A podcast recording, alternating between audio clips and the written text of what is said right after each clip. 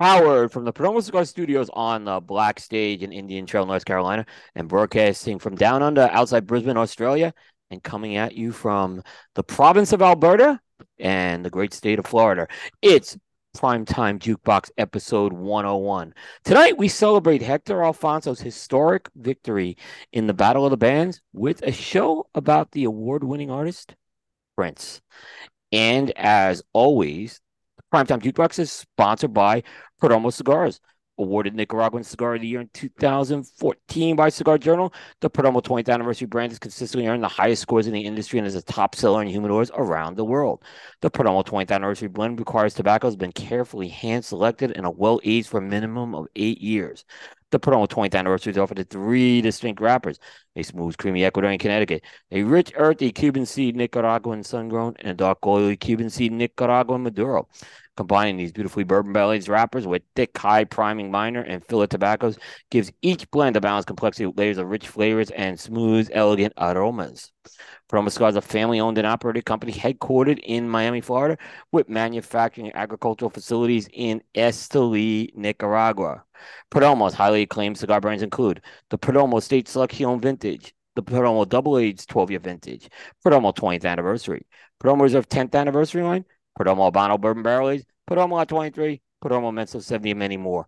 For great tasting notes and pairing information, check out the Perdomo website at www.perdomocigars.com. And by JRE Tobacco. The authentic Corojo leaf is one of the most robust and flavorful tobacco leaves out there. During the golden age of cigars in Cuba, it was leaf of choice to make some of the world's greatest cigars. Because it is one of the most challenging ones to cultivate, it fell out of favor by the 1990s.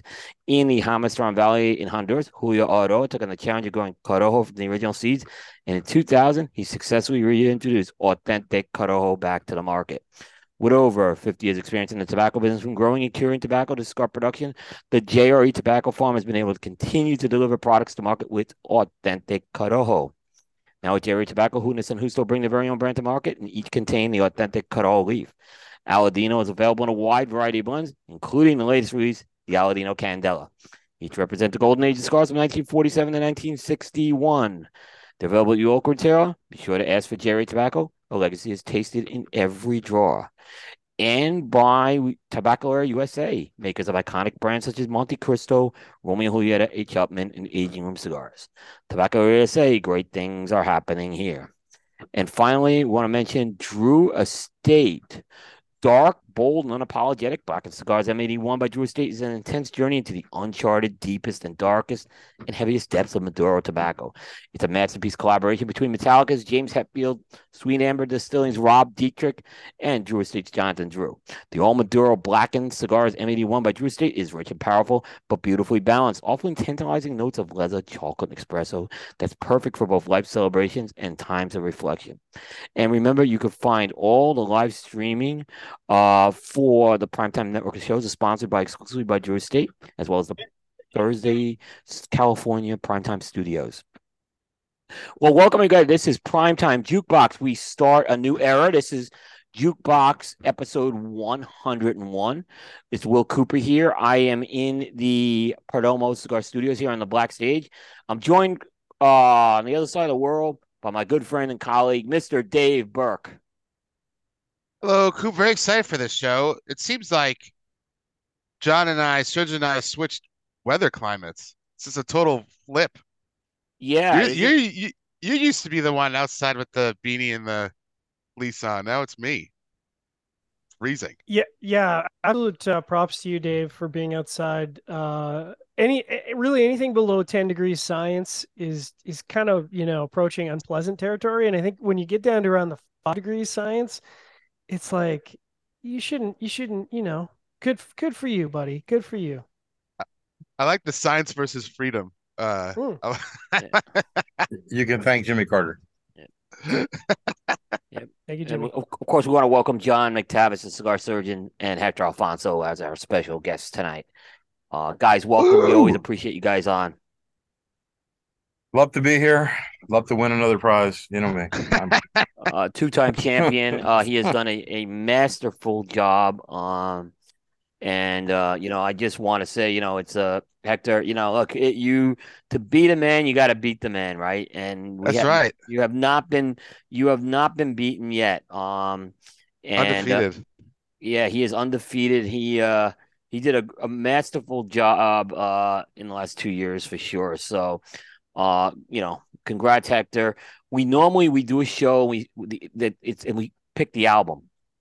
Um, the problem is we did Purple Rain last year, yeah. so that that threw out that idea. So we went with Plan B, which was the next best thing to do, and that would be to uh, pick the artist and we're gonna do you know in the winning in case you haven't heard the battle of the bands the winner of it was uh prince's purple rain uh from hector's bracket. blouses. Yeah.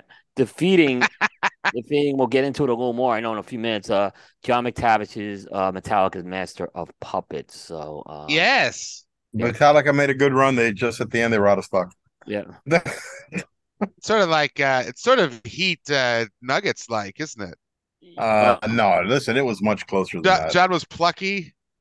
No, but the, John, John was much, they, they were I, they were ahead at a couple of times. They had some life in them, yeah. They had some much. They had some much life in them. The problem is that the the Prince guys, after I bought all my Twitter votes, it took uh just just kidding, bro. It, it just took it, pancakes, right? It just took pancakes. the Twitter guys a while, uh, and and Coop made a great note about this a couple of weeks ago. Seven hundred views, forty votes you got 700 people who are viewing yeah. it who either don't know how to log on to Twitter, don't want to log on to Twitter, or don't care enough to log on to Twitter to vote, but they want to see what's going on. That just that frustrates me. But that's that's yeah, us. That's, I, that's the society we live in. I'm gonna be honest. I was frustrated too because we were up with voting this year, believe it or not, but we were down with people doing the retweet for the prizes. So hmm. we're gonna have to do some reevaluate. I mean, look, I, I want to give these prizes away and everything. They're not cheap to give away, you know, because we have to mail, I have to send mail as like, sure. and um, you know, if people don't want the prizes, we could do it without the prizes. I don't think I'll do that, but I I haven't gotten a good explanation why why the prize voting. And I asked, I actually went to some of our regulars. I said, "Hey, do the prizes stink?" And they're like, "No, they're all telling me it's pretty good." I mean, and if I missed you as a regular, let me know. By the way, but uh, so I don't know what it was. So I'm trying to figure that out. Um, for sure. I mean, one of them was a cash prize. So I mean, anyway, all you have to do is retweet once and you're in. So and everybody loves cash. Everybody loves cash. Yeah.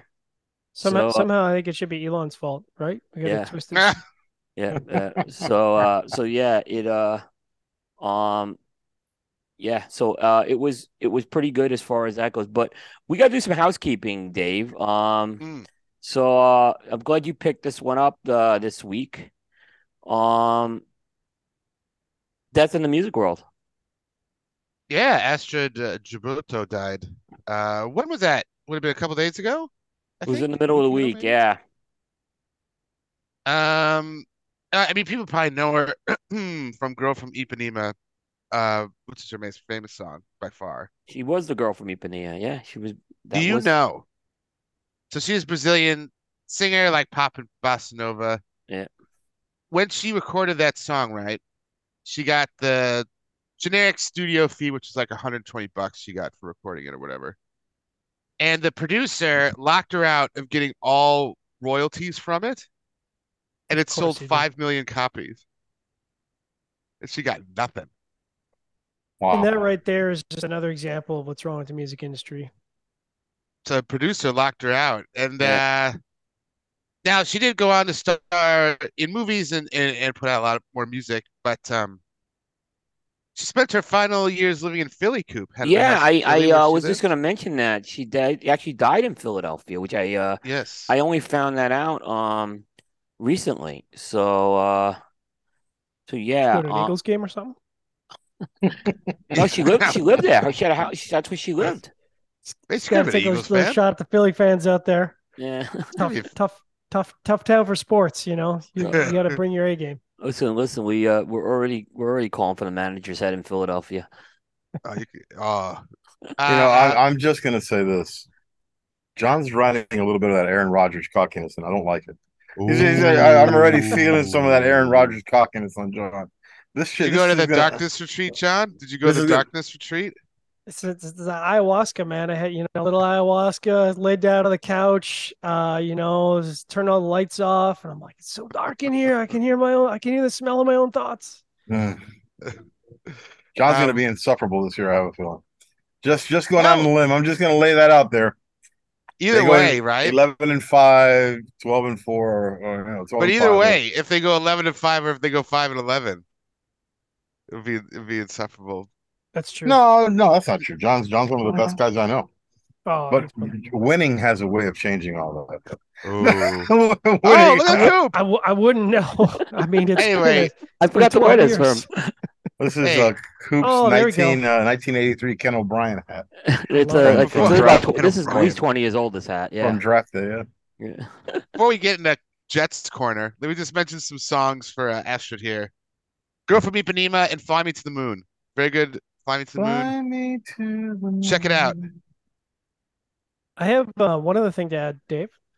Yeah, uh, go. for those if, if if you haven't checked it out on Disney, uh, Disney's got uh, Wu Tang: The American Story.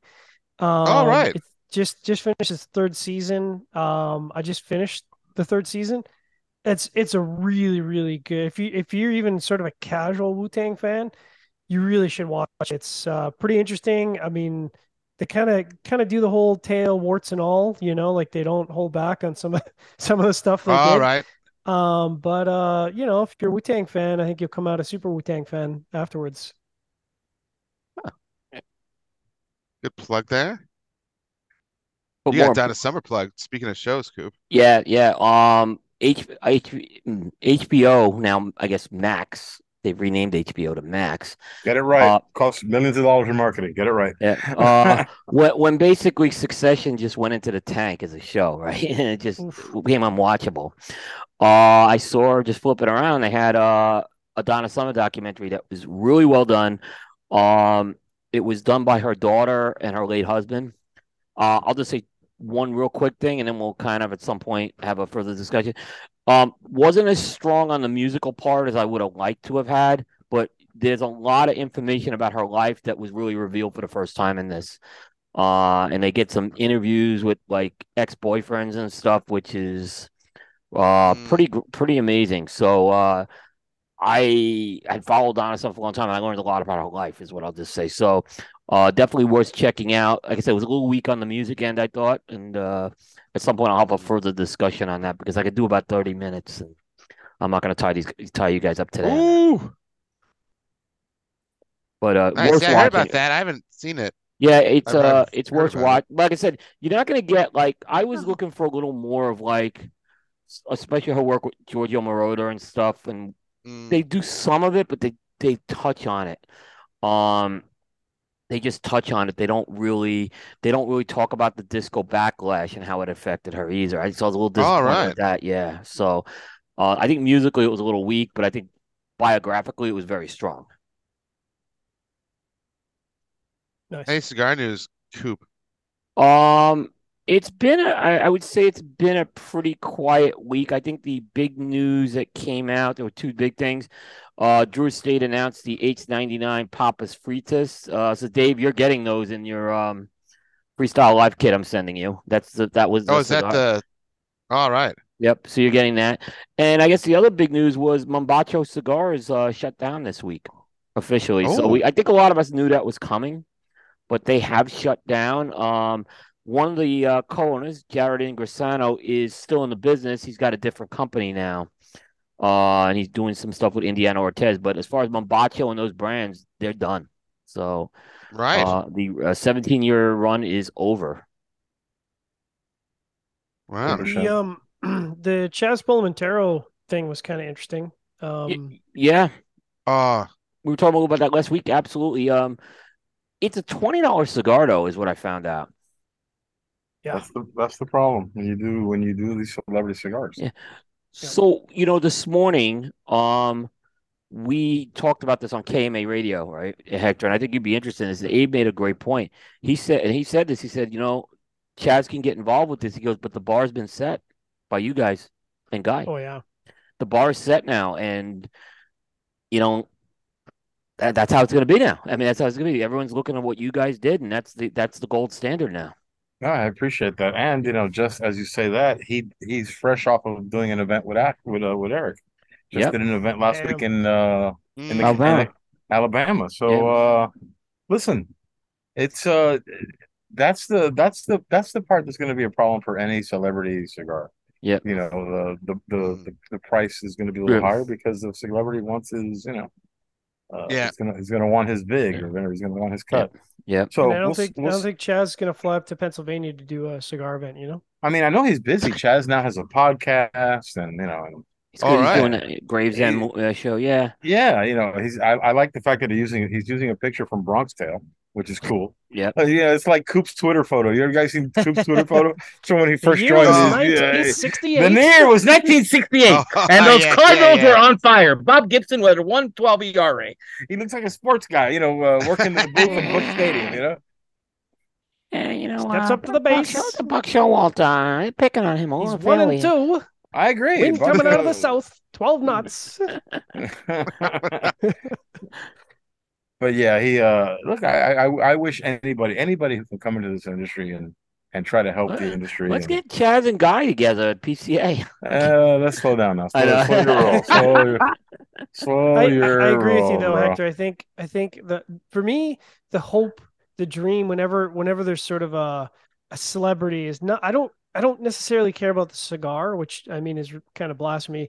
What I care about is that the the reach of the industry has now expanded into a massive, massive sphere of people who have no concept of what a cigar is. And my hope is that like, you know, it it, it kind of The goal is to reach mainstream.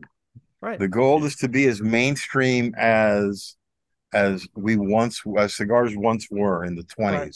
and in the 40s where a guy smoking did not bat an eyelash not you know you're smoking somewhere and, and i don't want let's not let's pick on a state we don't like let's pick on a state uh, california and all of a sudden everybody's running into a safe room you know and, and, and Yep. yelling at you and you know so listen it, it would it, it would be nice for for anybody who can help bring cigars back into the mainstream so Yeah. we'll see what happens i wish It's- i wish them luck I, I, yeah, I wish- Dean Dean Parsons is doing that. He's a good guy. I think oh we'll- and not just that dean is a wonderful guy so i mean He is a super good guy. he's Yeah. one of those and not nice just because he's Canadian.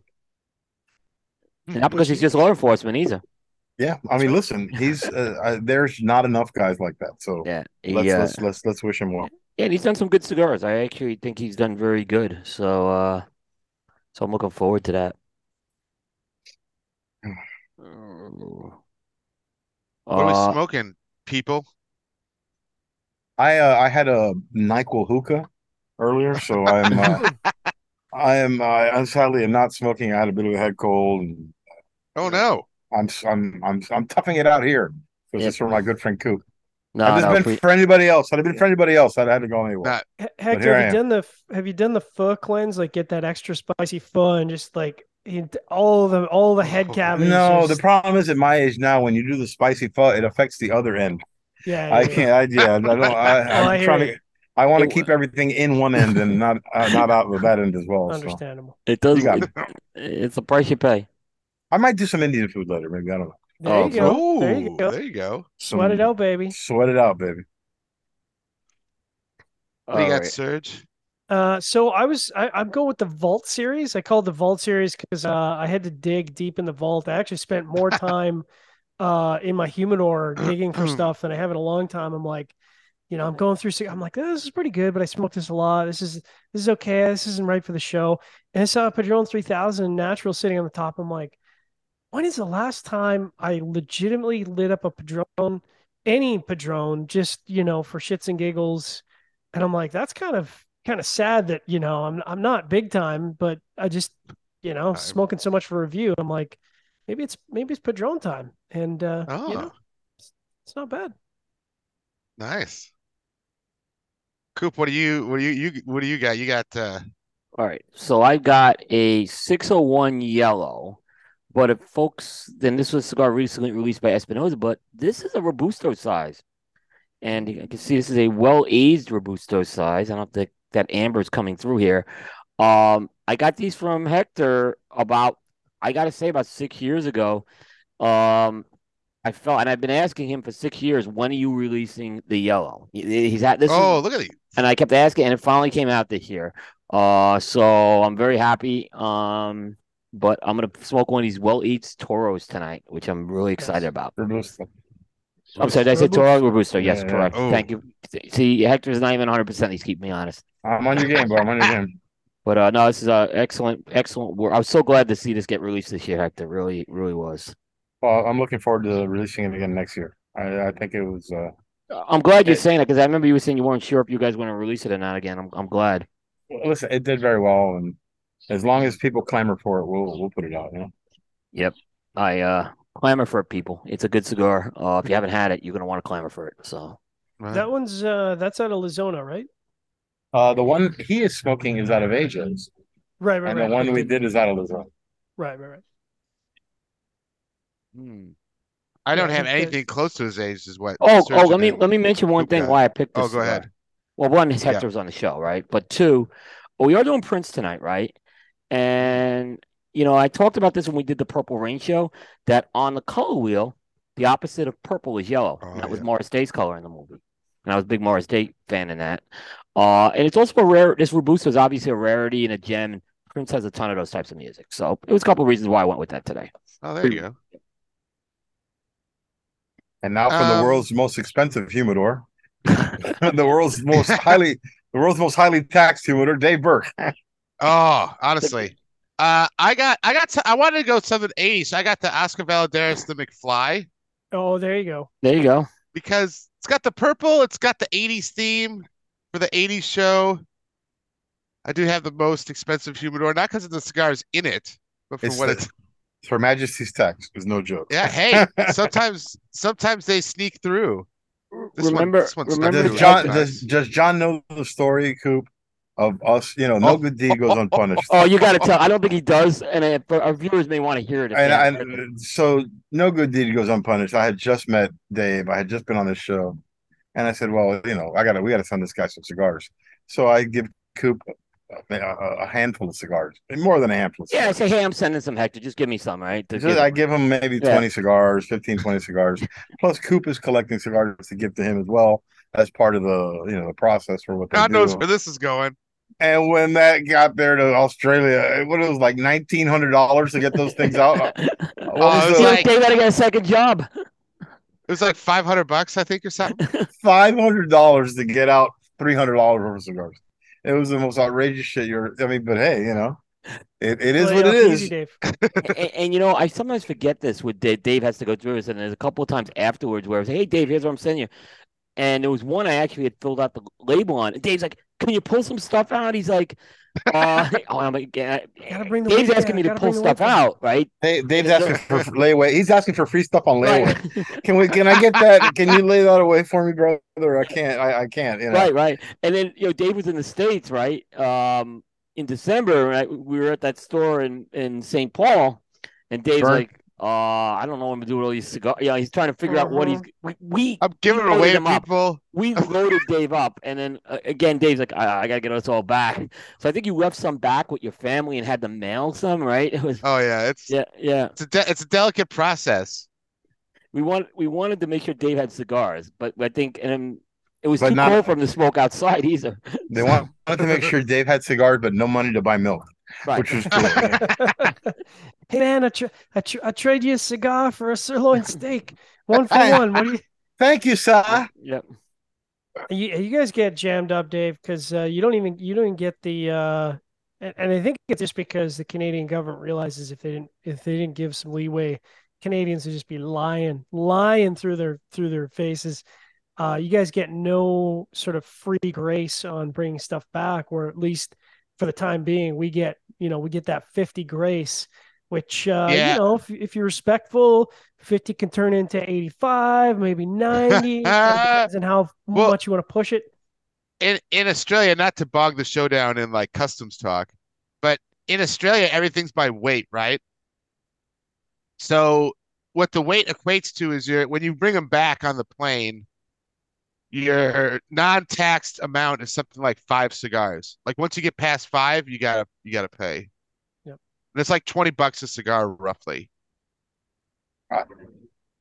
Yeah. Wow. which is which is which is you know kind of i mean we're not we're not that far behind um but you guys certainly have it worse right.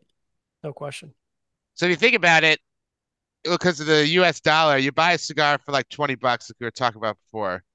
Yep. You buy a cigar for twenty bucks, which is probably like thirty-two Australian or something like that, maybe twenty-five, and then you pay for the shipping, which is probably adding another ten bucks to the cigar, and then if it gets taxed, then that's another twenty.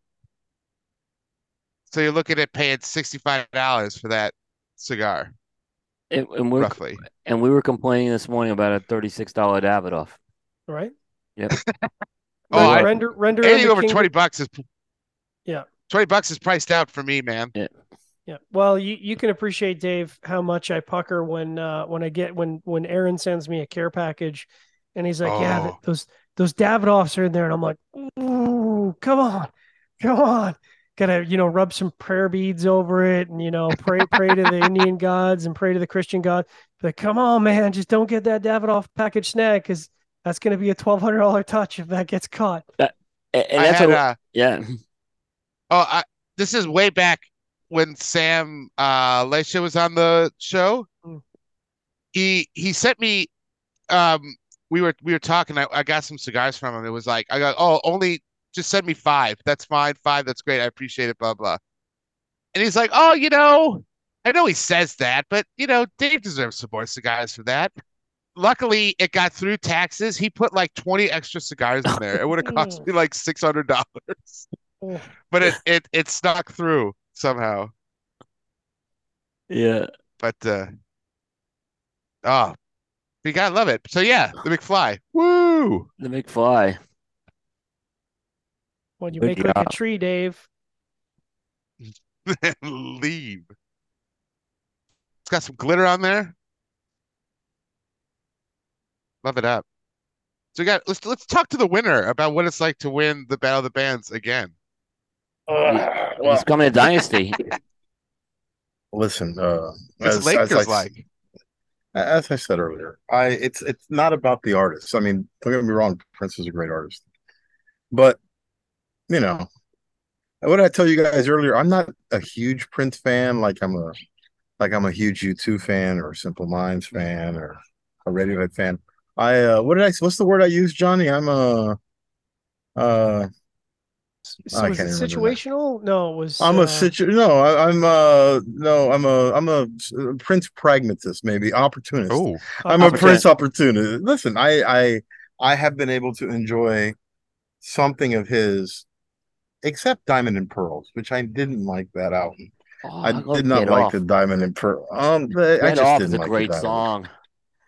You know, uh, But, but, it's not, I, I, agree it's not his best album, Hector. I, I will agree with you. yeah. I want to be your lover. 1999, a Little Red Corvette. Sexy mother, sexy motherfucker is a bad song. I mean, that's just a, that's a nasty ass song. And Kiss, because I like any album, I like any song or any video that had a lot of Wendy and Lisa in it, because I liked Wendy and Lisa. Even though Wendy and Lisa wouldn't like me, but that's fine, doesn't matter. I, I like Well, they Wendy like each other. They like each other. They like each other, which is great. Yep. But, you know, Mazel Tov. Yep. But I, I. I can, you know, something new comes out. There's going to be something I like on it. But I'm not. I, this is two albums in a row now. And it's the same thing. I'm. I wasn't a huge.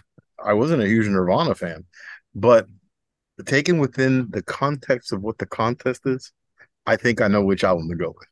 So you know, when we're ready to do that 1950s album, I'm all over it, man. I've been doing my research, but I don't think there's any 50s people left around to, to any 50s fans to go around. You know, uh, I, Hector, I was with you as far as Nirvana went with the '90s album, oh. but I gotta be honest. When this album hit in 1984, I got really into this album. I, I think this is Prince's landmark album. I think it was the album of the decade. Um, and it, I'm certain other Prince albums I like better than others after that. Um, and I always thought Prince was the anti-Michael Jackson reaction in a lot of Mhm. ways. He kind of brought, you know, uh, he was kind of another angle, um, at the time for, you know, more I'd say R and B, you know, black music at the time, where he provided this, and I think he brought a level of musicianship that was even greater than what Michael Jackson did. Well, So- listen, there's there's no doubt that this is you have to under. I mean, we all have our personal journeys as Mm. uh, through life and and how the songs or how these albums kind of fit in the in the in the in the path of our of that year. So you're thinking 1984. 1984 is a huge year for me. 1984 was- for me is I left for I left home. I you know I left for the army in March. Yep. I'm you know I'm I, I- I was a 17 year old kid in basic training, and first thing that changes is music changes because the beginning of 1984 is uh the end of 83 music so you're still listening to footloose. Footloose was huge. Mm, Ooh, the footloose album was huge in the beginning of 1984 still. And then when i get to i get to fort gordon when i get to ait this album comes out and it's like what the hell is this? And it just it was everywhere. I mean how many songs on this album got radio play and this is before personal radios. I mean, I think a couple of guys in our in our in our company may have had Walkmans or, but this is radio play. When doves cry, Yeah. let's go crazy. I would die for you. Purple rain. Uh, you know, it's just one after another after another. Plus, we're soldiers on base during during the week when you know a, a, a private, a private first class, even an E uh, an need three up to E four, you're making eleven hundred dollars a month. You don't have a lot of money, but you're going to the you're going to watch Yeah. Purple Rain for the tenth time. mm. You know, you're going to watch Purple Rain for the tenth time at the two dollar theater, and you know, and people were dressing like Lisa and, and Wendy, and people were dressing like the not the surgeon, but they were dressing like Yeah. the uh like the the the the, the Buccaneer, the, the the guitarist who dressed like uh like somebody from Prince uh Prince Louis Court. I mean, it's just Mm. Yeah. this album. This album was this album not only not only was the music and and, and not only did it take control of the music scene, the fashion scene as well. Sure. Mm. I mean, just you know, everybody with that shit. You know, it's it The was hairdo- crazy. It was just Prince hairdos, the the Beethoven, hairdos. Beethoven shirts. uh, yeah. yeah, the rough, the Purple was puffy shirt, the puffy shirt. Puffy You know, jackets. even Yeah. before Kramer. I mean, the puffy shirt was in. I mean, it was just a, Le- Le- Lisa and Wendy had those. I don't know. Those, uh, they weren't wild dresses. They were kind of just like those club dresses. I don't know how else to put it. You know, Madonna kind of dressed like that too at the time. you know. I mean, the, the last time I saw, the last time I remember a, a woman in a woman's clothing influenced by rock by music was a couple of years earlier when everybody dressed like Pat Benatar. Yep. Remember? Mm. It was like Fast Times at Ridgemont High. You know, the, the girl said, "Oh, she looks like Pat Benatar." Well, so does that one, and so does that one, and so does that. You know, that's it's uh, it's Yeah. it's one of those things. Yeah. You know? Yeah, it was. Uh, I, like I said, it was. Uh, it was unbelievable when. Um, you know, this album also spent 24 weeks at number one, 24 consecutive weeks at number one. Mm. That that's is. al- that's that's crazy. That's almost I a think it a was. I think it was the record at the time because I don't think Thriller had as many weeks. At, even though Thriller sold more, it didn't have as many weeks at number one as, as this album. And Hector, you mentioned '84 and '85, big, big year in music. I mean, this was a very competitive music. landscape was very competitive in those years. Mm. uh you know when you you posted in our chat a a, a snapshot of the top of the you know the top 40 of the one weekend in 1985 or whatever Yeah. if you can get rid of the the top if you got rid of the the pop music on that chart there were still some good bands i mean you know Yeah. uh, that it's it's just some of the stuff was crap you know the the Jan John John Hammer's Miami Vice theme. You know, that's nobody's a fan of John Hammer, Oh you know, man, but that was, that was like that. I love that. I love that theme song. But but Hector, at the Oh. time, Airplay was in. That was because Airplay. Well, was- sure, radio was still a thing. Yep. You know, radio was still a thing. Video, video had video, video Video did kill a a lot of these things. Yeah, but video, Mm. video, video. Listen, 84, 84 was Oh, yeah, incredible. Look at that. Yeah. and, and you know, not man. to look at that. So everybody wants to rule the world. I, all right, let's look at that for just a second. And, and I hate to take over yeah. the show. All right, No, so you have Tears for Hector. Fears. Tears for Fears. I would consider them a, a different. You know, they're they're uh, they weren't a pop band. Yep. Wham was a pop band. Oh, Uh. Axel F by you know that's that's right up there. Ah, All right, so sudden Billy Ocean. Billy Ocean Oh, is uh, yes. a top forty machine. Uh, Bryan Adams, another top forty machine. Howard Jones, another top forty machine. The Mary Jane Girls. Ugh. Rick Uh, James. yeah, I know. All right, Simple Minds. Oh, Simple. Minds, a true alt alt band right there. But that was uh, a pop song they did. But that was a pop right, song. but it but it was a pop song for a movie. It's not even their song. yeah. They didn't Yeah, write yeah, that yeah. song. They didn't write that song. They they have such moral they're on such moral high ground that when their best of came out they didn't put it in the original best of because they didn't write it Yep. that's how that's Mm. that's how and they could have easily included it in that album uh right after uh breakfast club uh katrina and the waves a little funky out, ba- out, out band Mm, pop uh madonna pop phil Mm. collins pop Sade. Oh, she was so cute though. She was so Yep. hot. All right, Sade, you know, with the little jazz influence. Duran Duran, the kings, the kings of, of the of the British uh, second invasion. Oh, Peter Uh, Kill. Yeah. Went number Uh, one. Glenn- from Uh, let's from see, the, Glenn- used in the 007 um Mm. Yeah. Yes. uh, movie That's when the 007, 007 movies were the shit. Even Aha had a Yeah. top 10 album, I think. Uh, David Lee Roth on the break on the on the heels of Van Hag on Van Hagar. So you have look, you have all this, you have the 25 or the top 20. You have seven bands who are alt bands who kept making music after the say into the 90s. Uh that were you know that were cool. But then you had you had some stuff that's just strictly radio airplay. Suddenly life has no meaning to me. I mean, Jesus, you know, The dulcet- that's not the dulcet tones of Dulcet Hector tones of, uh, yeah. That's that was always my problem, uh, and I don't. And I got to tell you something. Never ending story. I I Ah! don't think I've ever heard that song. You've heard it. Really? You've heard it. Yeah, it's a very 80-ish Oh. song. See, Really yeah, see, mild. He- Hector, if you would have, if you would have been born in the '70s, you would like that album and that movie was was for a generation. That was Yeah. that was the that movie was really the movie for Generation X, and the, and the soundtrack kind of followed behind. story. Oh, Never yeah. ending story. Yep. I mean, Is- to this, you- yeah. I, I never saw that movie. Listen, to You know, this that- day, all you need to do is talk about Atreyu and the horse, and I, I just I got to go to a quiet place in the house and just you know re- reconfigure my emotional state because I still have I still have Mm-hmm. uh you know uh, movie trauma from that uh, from that scene. Wow.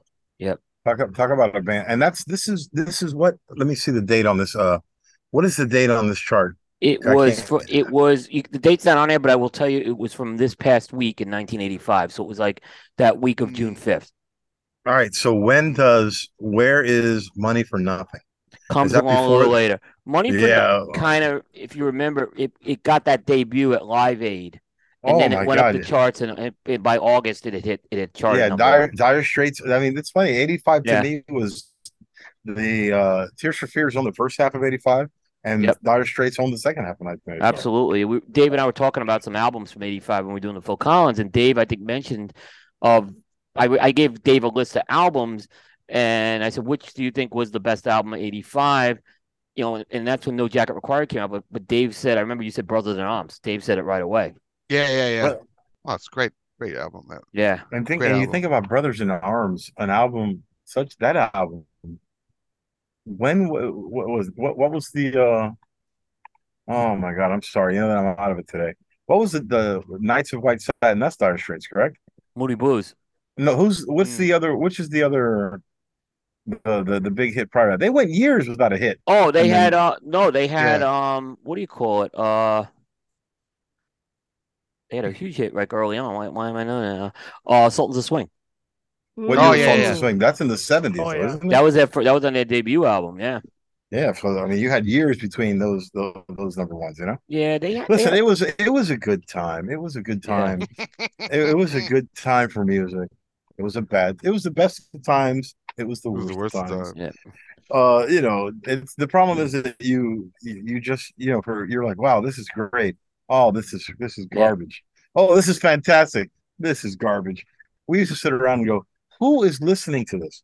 And, and I'm sure that somewhere, I'm sure somewhere Fresh. else, uh, somebody was saying, "Who the hell is listening to this? Who What? are these tears for Yeah. fear?" I'm sure there was a guy, you know, Oh. some guy listening to Wham, telling me, "I can't believe he likes Tears for Fears." I mean, My know, dad so thought I was whatever. nuts when I was telling him about this Tears for Fears band and how they're gonna go number one. He's like, "You're nuts." He's like, Oh, what do you think of that? yeah." He's like, There "They they ain't are. happening." He's like, "Never happened." He goes, "Just give it up." He's like, "Uh." He's Give like, up. Yeah, uh, so he had Wham, Wham had the was Wham, he goes, he goes, they're trying to be like Wham. That's what he said actually, because they weren't- Wham, Wham, but there was Wham then- UK before there was Wham. Was, Yep, but then they knocked Wham out of number one um that that year. and they all wanted to be Duran Duran. Yeah, but the interesting thing on this chart, um, we'll get into it, is at number 17, and it's only been four weeks out, was Raspberry Beret. So this is when Prince was starting Mm. to do the follow up of Purple Rain. I know we're going to get into some of that on the show tonight. So, Yep. Yes. Yeah. Well, Could love you. Great song. yep, great song. Great song. Underrated album. too. Surgeon. Prince thoughts. Thoughts on Well, Hector's win. obviously, uh, mad props to Hector Alfonso. Uh, all the pancakes for there. that win. Um, I I will say, uh, obviously a, a massive misstep for me in in uh, what I thought would do well. Um, I would say that uh, Michael unfortunately wasn't even really competitive, um, and quite quite the shift of sort of musical genres for Metallica, which was my eighth seed, and almost almost kind of a throwaway pick um really dominating Mm. all the brackets that I put it in. Um right up right up right and we were talking about this right up until the final, I figured, well, it'll make it to the final, but then it's gonna get beaten like a redheaded stepchild. No, it was still, you know, I think I think we finished what 60 40. I mean, that's Yes. that's much better. It's close, yeah. I mean, look at that. Absolutely. I mean, Bon Jovi, listen, that was a great Yeah. Bon Jovi album. And Crushed they it. they just that was a full on throttling right there. It was. But you know, I think the one thing is Master of Puppets uh had a little bit I think Metallica had some momentum that they hadn't had. Um one is they had a new album coming out. The other And a was new I think cigar. And a new and the cigar people, yeah, they had the cigar people. So because last you know, I, I think that's what I think if Michael had uh I think if Michael was up against Nine Inch Nails, he probably would have won that first round matchup at least. Yeah. It would have been very different. But he ran up against you know Master Puppets turned out to be a juggernaut that went all the way to the final. So yeah, Which They got you know, hot at the is, right is time. fair. Yeah. Sorry? They got hot at the right time. They Sports got hot at the right time. we we made the comment um you know Drew Estate's had some changes in their marketing team right now. But you know, we all know like Joe Grow and stuff who was working with them. I actually wondered it because I think you know if they had because they didn't have a digital marketing person following this like maybe in the past, but if they did, I wonder if Metallica would have beat Purple Rain just with the Drew Estate push. Ooh. Get that Drew Because it, it was a funk, clo- it, look look it, in all due in all fairness to Hector, that was a very very close final that turned out. That final Yeah. turned out to be much closer than anyone expected. Um, in fact, there was a point where it looked like Metallica might win it. Uh, towards in, in, in the final hours, and then Purple Rain had a final surge. I mean, look at Purple Rain. Just, but like it, like when you won with um, never mind Hector, it just like flattened everything. Yeah. With This it, was a little tougher. look how This one- close these.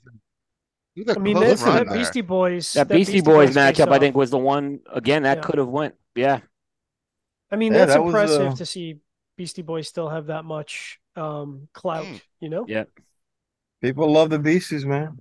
hmm they did. Uh, Whereas you, Surgeon, you just cruised through into the final, just cruised.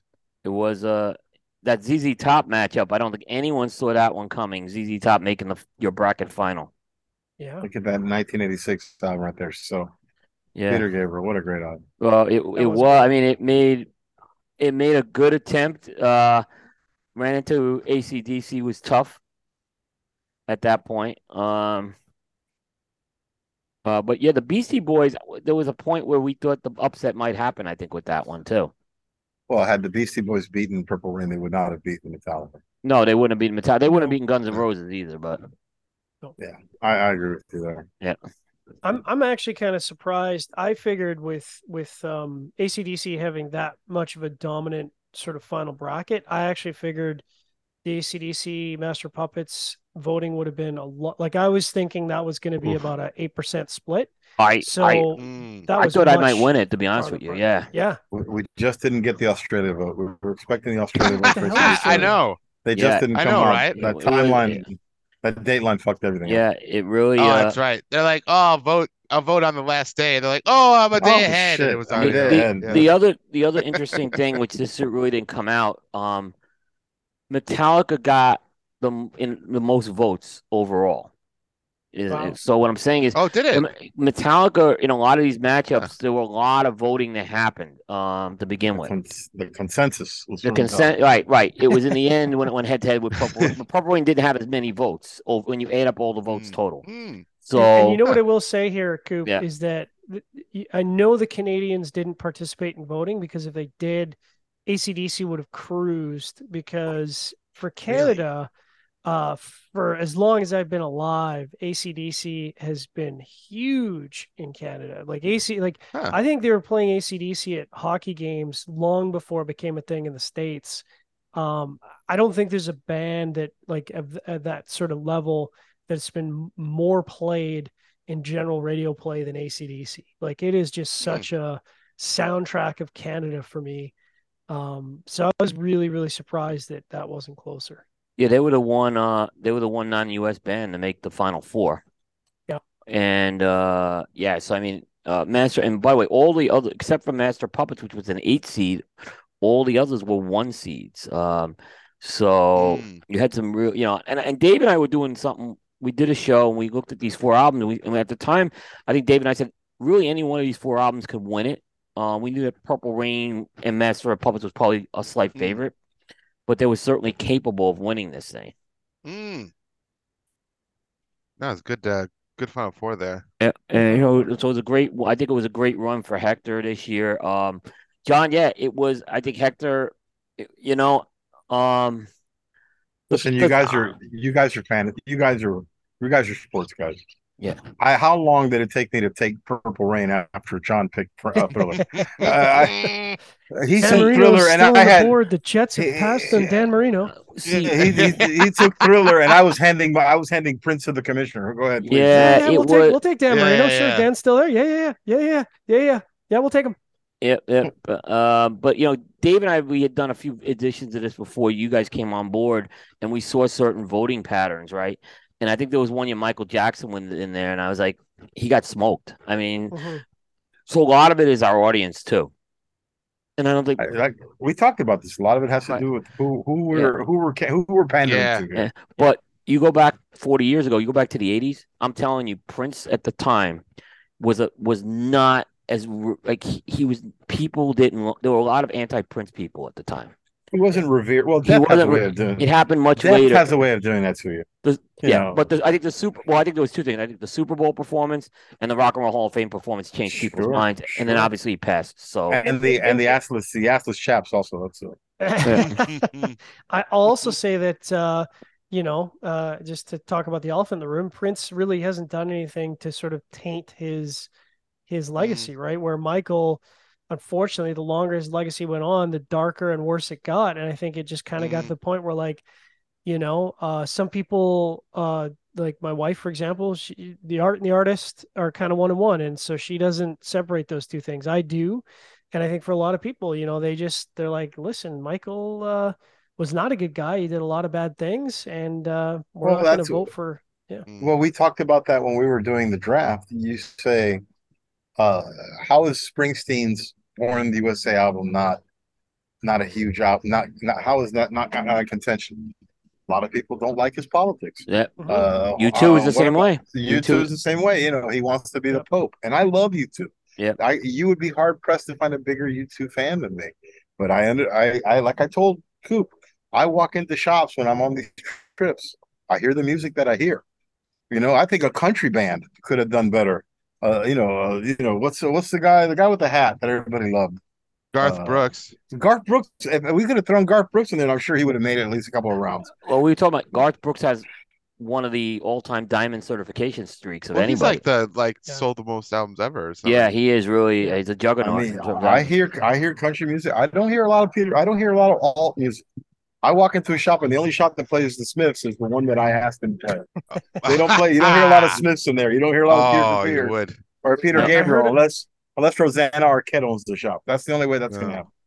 I heard a great line the other day because uh, Michael Jordan, of course, is is making rounds right now with the uh, with the Air show, which by the way is great, great movie.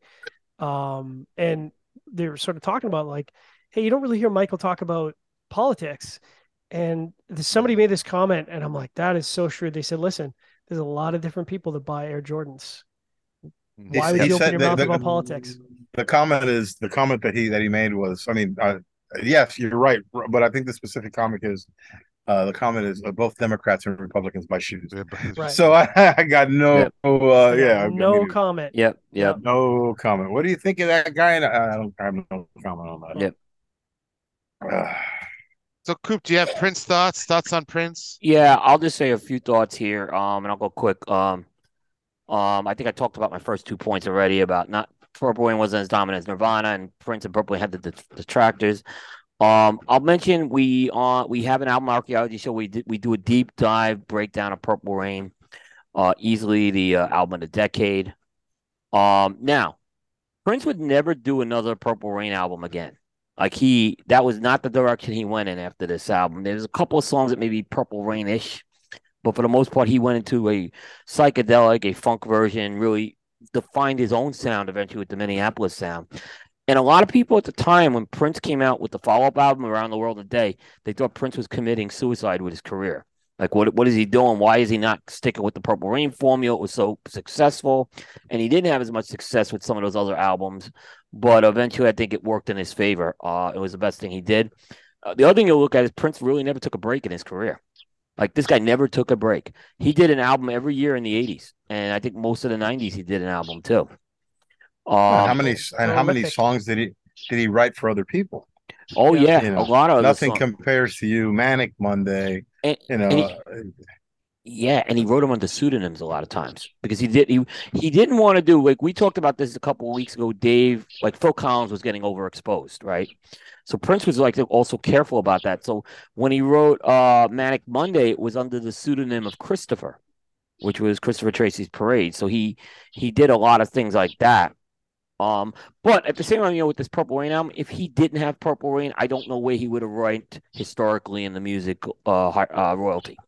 I, I think he would have definitely been lower. Um, but he had that landmark album. but I think also you have to. I mean, I, I didn't interrupt. I'm No, sorry. not at all. Go ahead. but when you have that kind of album, it's like uh, for, uh, and and here's I'll draw a parallel to it. Uh, he makes that album. The next album is whatever the fuck he wants to make because he already made his fifty million dollars. Yep. You know, uh, I thought the I you know I I compare it. The parallel to me is the Joshua Tree. The Joshua Tree is a fantastic album, Yeah. cover to cover, a fantastic album. The next one, Rattle and Snore, not that good. Rattle and Oh, Rattle and like Snore, that rattle, Oh, rattle and hum. It's Hector. rattle. Oh, That's not a good album. Angel That is Heart not with a- Lights On. whoa! Oh yeah, yeah. but it's but the thing is that album is tied into a movie. Did you That go wa- see that movie? It was the best three saw- hours sleep I've ever had. My wife, had my no- wife fell maybe- asleep during it. My wife did fall asleep during Rattle and Hum. I think I've told that story. What? I woke Boo. up. I woke up when they I- did I'm where the sorry, streets had Dave. no It was name. her fault, not mine. when when the streets had no name, if they went color for a minute, I was like, "Wow, this Yeah. sounds great," and I went right back to sleep. All of those, you know, uh, listen, there are a couple of good songs on there, but you gotta. That just shows. Sometimes when a musician comes out with an album like this, his it goes straight to his head, and he's like, "You know, what I'm gonna do on this next album. Check it out. It's gonna be." Live and studio albums in it, and I'm gonna wrap it in with a movie.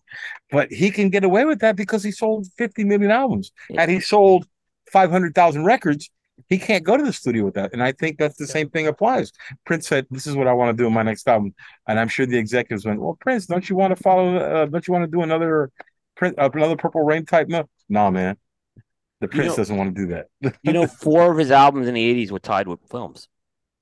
All right, Uh, so, so, you had these two, Yeah, you had you had Purple Rain, you had Right. Parade, which was the Cherry Moon movie. Cherry Moon movie. You had the Batman soundtrack he did. Yeah, oh, but Batman, that's right. but he only how many songs does he perform on that? Just The one, whole right? thing. He does no. He does- He does. most- A, yeah. Oh, that's right. The Bad Dance. That was the awful. bat. Yeah. I, Yeah. well, I'm going to talk about Bat Dance actually. Oh, we're talking Yeah. about that, Bad but that Dance. movie, And then- I mean, then the timing of that, that Sign of Times was, a movie. Sign of Times was a concert movie, but it was a movie. Right. They- It was. I went to see it in the theaters. But but it was no Purple Rain. No, it was a concert movie. It wasn't even a sto- yeah. Yeah. Uh, look, Under the Cherry Moon was no pur- Purple Rain. I mean, I'll No. decent movie. Nah, it was the And it did have uh, more staying the time in it, right? uh in not in Under the Cherry Moon. It had Jerome in it. Jerome. Oh, that's right. I love Jerome. Yes. Yeah. Jerome. Yes. Yeah. When Jerome and they, when Morris and Jerome take take that like woman and they throw her in the garbage bin. It's it's one of the great scenes. Uh, in uh, Dave, I know you haven't seen Purple Rain yet. You have to try to see it. It's What? a- What? What? What? What? No, I haven't seen Purple Rain yet. You have you have some uh you have some movie homework. I think. Yeah, you Oh, have yeah. to watch it because next year is the 40th anniversary. By the Tell way, tell me you saw you, you saw The Godfather though, right? Oh yeah. Okay. All right. Go. Yeah, Dave, you will. I'm telling you, you'll you'll love you'll love Purple Rain just because of the Minneapolis scene. It's all filmed in Hey, man. Minneapolis. Um, First look, I ain't gonna lie to you. When I was up when I was up in um Minneapolis in April, I had the windows open and I'm driving down one of these long country roads with the with the lakes, and I had "Take Me With You" blasting. So, if I had a motorcycle, I would have rode a motorcycle, but Did you think Apollonia was going to come out of there sometime? I, I was the I was ride, or- wanting to purify myself in Lake Minnetonka, which I did drive past. There you which- go. Yeah. Uh, well, my next my next trip to Minneapolis, I am going to go to Paisley Park.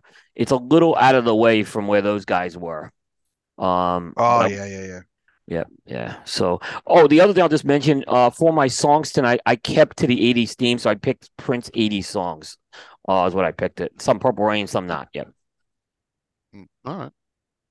Let's get into the songs, man. Yep. Let's do it up. Let's have the let's have the winner The give us one like give us a song. Give us the first song here. Oh, hold on. We One have them here if you need list. the order. Oh, I got I got him right here. I just got him in Oh, the okay, order. okay. Hail to the king, baby. Uh, let's see.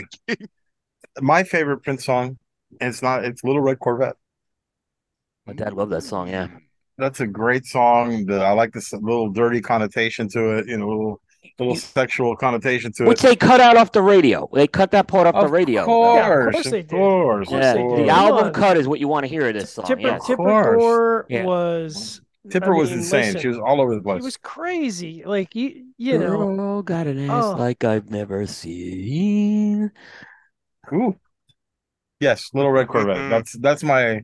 So you just want one of them right now, right, Dave? Yeah, that's my. Yeah. That's, Oh, yeah. That's, that's my favorite. around. That's a great song. Yeah, Can like I I throw in a little uh little I I was because I also had that on my list and so one of the little tidbits uh Mm. they were talking about how did he come up with that well Prince as was Prince's tradition was get a little busy in the backseat of a car the car was he borrowed Lisa's car and Lisa's like what are you doing with my car man you're getting it all filthy and he's like you know I don't want to I really like your car and uh, so he's getting busy in the back seat, the 64 Mercury Montclair with Denise Matthews.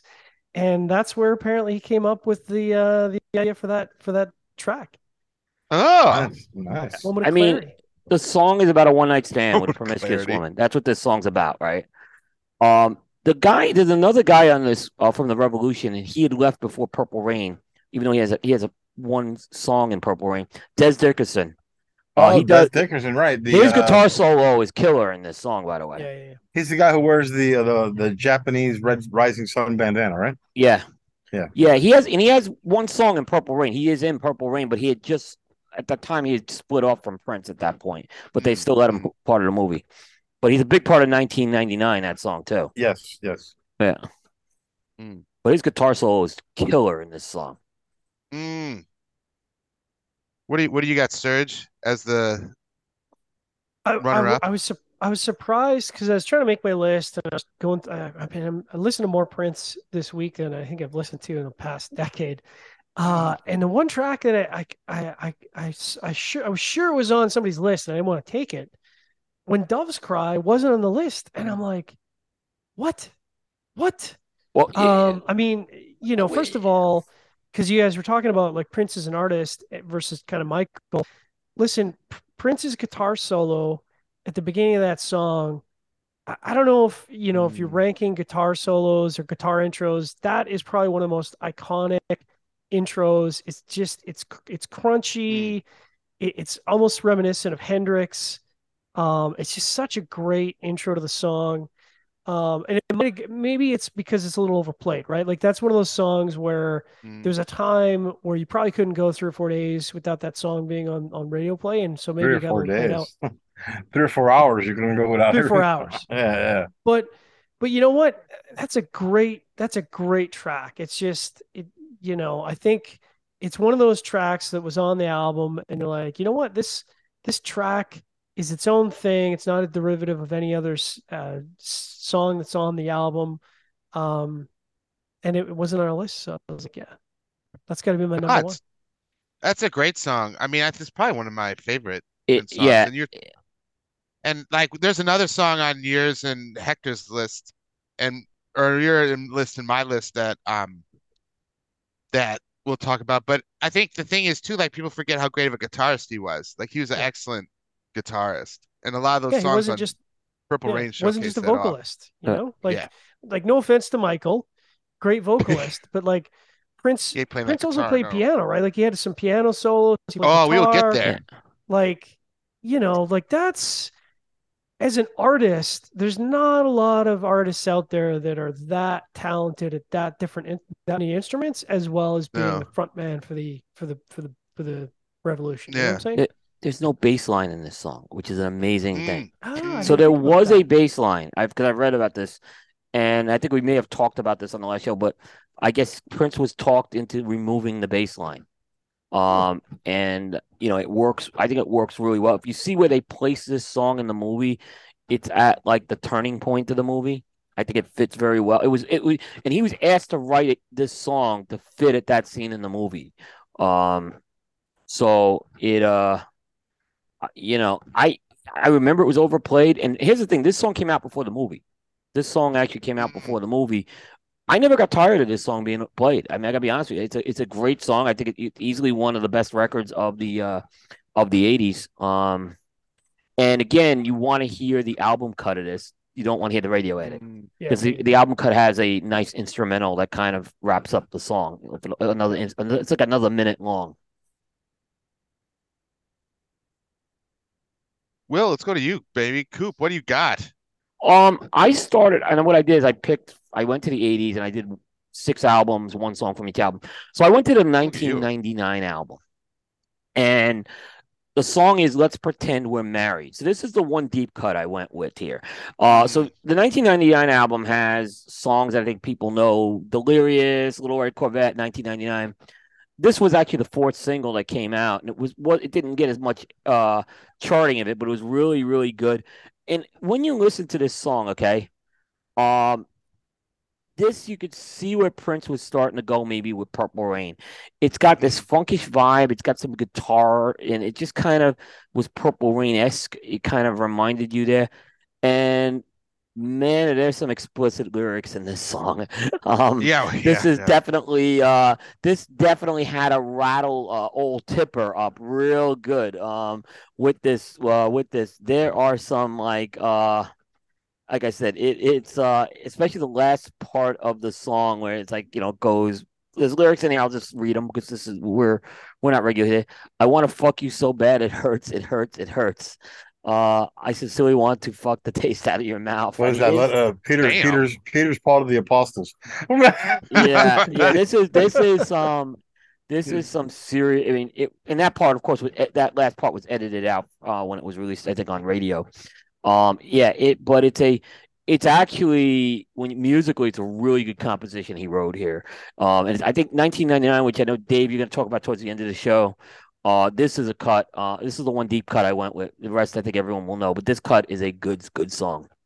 So Nah, great song. Yeah. Good. Uh, I I have a song that Coop that uh, Hector has kicking it off, and that's uh, "Kiss" from Under the Cherry song. Moon in uh, 1986. I love this song. I love. Well, I like his vocal on it, and he's got this like warped out guitar on it that I really like. It's a great song. Yeah, it's it's a, it is a really good song, and li- and it's nice to see Wendy and Lisa again. That would, yeah, that was la- about the end of Wendy and Lisa after that album. That was Yeah. the last album they were on. Mm. Where's where's the surgeon at? I mean, not that surgeon. Which Dr. John, Fink. really, Dr. Right. Dr. Fink. Doc- John, you really missed the boat not dressing like the surgeon. yeah. That's true. You Oh, Dr. really? Fink. I didn't Had think you about that. worn had you worn the scrubs, it would have been all over. It would have been lights out, buddy. He was a keyboard Lights player. Uh, a very, very uh uh a I very was looking- part of that band, by the way. And I was looking online for that little doll, that little pop up doll that he plays with when he's being Right. a pr- when he's being a prick in the movie because he was a very unlikable character in that movie. Yeah. he really Yeah, he was. was. Oh, he was. Yeah. Yeah. Um You know who covered this song, right? Yes. No. Uh, S- Few bands did, but there was two I could think of that are popular.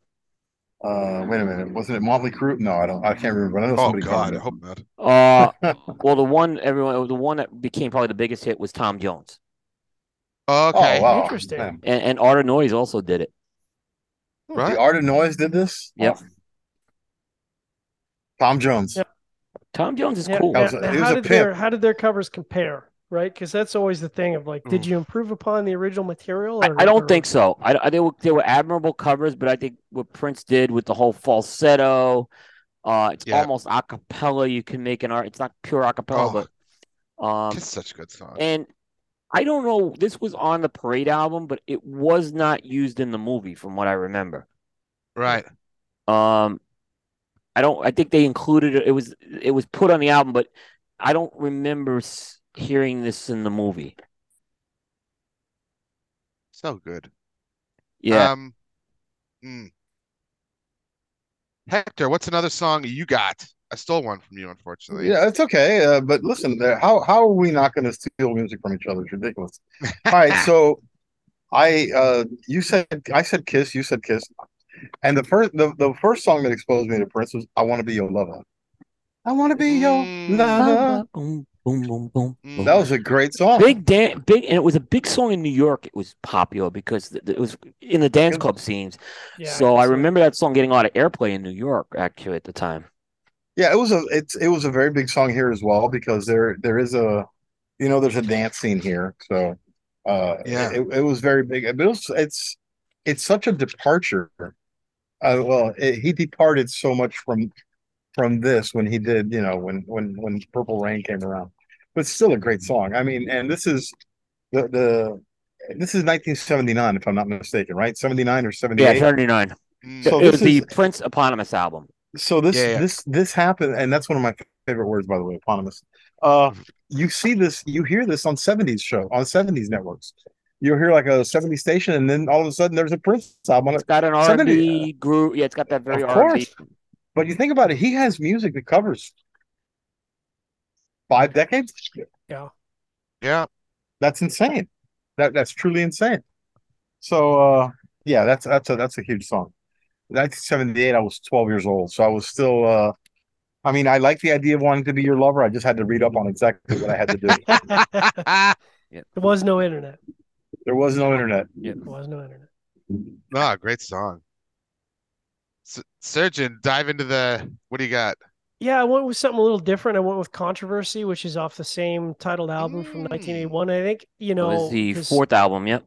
Yeah, He- Hector had a good point that I, I- I think this is one of those bridge out bridge albums, and it's a bridge sound going from that sort of uh, funky late '70s disco into this sort of more um, you know poppy '80s, and I feel like this was that good com- combining those two sounds into something compelling and interesting, and it, and it was a good bridge sound between the late '70s and early '80s, and and you listen to it and you're like you know it's Prince. It's just got Prin- Prince's fingerprints, his dirty little hands all over it, and you're like, yeah, that's Prince. You know, it's just got his sound. You wouldn't mistake it for anybody else.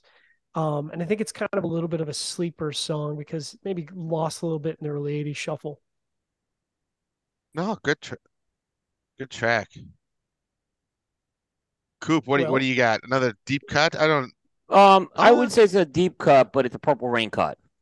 Um, Mm. but I think most people have heard of this song. I know Hector. We were talking about this I think right before, either either in the green room or at the beginning of the show. Uh, and that's the beautiful ones. What a great song. Now nobody. Yeah. Oh, absolutely. Nobody plays the Jilted Lover better than Prince in his music. I mean, that's just Prince has played Yeah. that Jilted Lover a The, lot the in his music. original Taylor Swift. Yeah, and and and But he And but it- he won't and- write a song yeah, about you though. And Dave, you haven't That's right. seen the movie. It's the most emotionally charged scene of the movie. It's a love triangle scene that's going on uh in the movie, so it's perfect for this. But apparently there's a real story behind this, right? Um, in that Prince wrote this song uh for someone by the name of Susanna Melvoin, who is uh Wendy's sister, and Prince was trying to basically woo her away from her current boyfriend. Um, and that's supposedly what this is about. Other people say this was also about vanity. Uh, you know, and this is about the time he was splitting with Vanity. So, um, but but I guess Prince's manager Susan Rogers has said no. It's definitely about Wendy's sister, is the one that Okay. says it here. Um, and you know, there's a lot of symbolism. I talk about Purple Rain I, in the show, but you know, you, you you see that whole symbolism used in the lyrics. Paint the perfect picture, bring the vision, Mm. bring to vision one's mind. The beautiful ones always smash the picture. So these metaphors he's using uh, in the music. Um, I was surprised this never got released as a single. I thought for sure it was a long song. It was a six minute Yeah. song. about six minutes long, yeah, and they don't cut it in the movie. By the way, they use the full six Well, minutes. well, they needed they needed that for them, but you know, we grew up sadly in that three minute and twenty six second. Uh, Yeah. Yeah, uh, Short attention frame, yeah. span. Short Yeah, attention but- span music theater. But I think people will say, you know, obviously there's the hit songs off of Purple Rain, but it's songs like this. uh, It, like people know this song, uh, even it no didn't make the radio because so many people bought this album, they knew this song. So it's not an unknown song to people. Like maybe my first one I'll say is much more of a deep cut. This one I think people do know this song, um, and they remember that scene. You, that scene in the movie is very vivid, uh, so you don't Sure. forget that scene when it happens. Dave. I got a track that people already talked about because I because Prince had a very busy 80s. He had all the records. He made music for Batman, which Coop will get into, and Coop uh, Hector he's talk he's writing songs too. So I got Manic Monday because he has an originals compilation Yes, where oh, he does the versions of all these. Yeah. Um, and this is on the Bangles, Different Light in 1986. And then he did, like you were talking about, Hector, he did Nothing Compares to You. Now that releases in 90. What a great, Justin what, 90. what a great song. A That song was a so good song. a good a song so good that it would make you want to put one in Sinead O'Connor. That's Uh, how good that song was. With- but but with Prince's version is better. I'm gonna say Prince's version is a lot better. Make you you want to that he slap, originals, yeah. make you want to bump uglies with Sinead O'Connor. That song was so damn good. But I'm saying with, with Sinead, the bald Sinead or the Sinead with hair? It it was bald Sinead already. It was bald Sinead. Yeah, she had the little uh, peach fuzz going on. Mm. When she it was comes uh, to ball, when it comes to bald chicks, it's Sinead O'Connor, Persis Khambatta, and Will Smith's wife. But make sure he doesn't walk up on me, want to slap the shit out of me. ready. All right, You better I'm gotta be ready, to- guy. Yeah, but it's a it's a I mean, but I guess it's just like he's he's just so uh putting music out everywhere, writing it, playing it, movies, like his 80s was just crazy. he, he went He- through he went through an incredible period of uh, uh, just very productive. He had, I Mm, think, I mean- 13 or 14 years in a row with an album. It was insane. I think from 78 to like 93, 94, an album every year he came out with. He did not take a break, this guy. But he had a lonely life too, didn't he? Yeah. He did, I- but it, but he did what he loved. I mean, he loved me. I mean, and there's stories in the vaults at Paisley Park. He's got music. I think there's more Oh, yeah, he Prince was music that will recording all the eventually get released. Yeah, Uh, is he going to go all Tupac on us and put out albums ten years after he's been dead? Are we still uh, going to? I, I, I, I believe he will. Yeah. oh my god! All right. Back to you, Hector. What do you got? Well, you know how they say there's. uh I think we already we already talked about Raspberry Beret, didn't we? We No. did not. Oh well, hell, No, we. Raspberry Beret.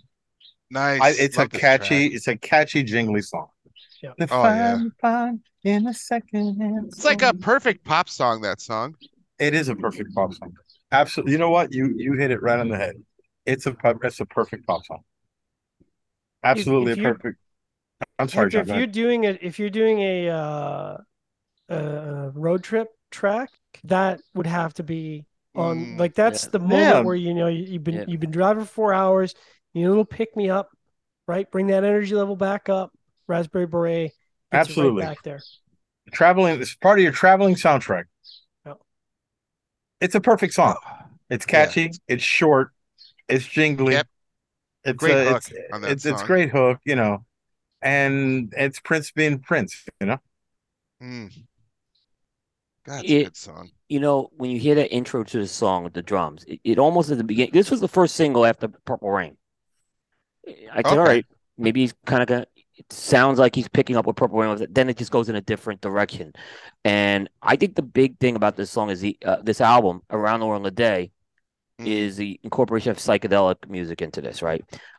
Now, Dave and I just did a show on Revolver by the Beatles, right? And I couldn't help but think that Prince was influenced, especially when we're going back to look at the show. I couldn't help believe that Prince was not influenced by that album. I, I believe he Mm. incorporated a lot of elements, the psychedelic music in there.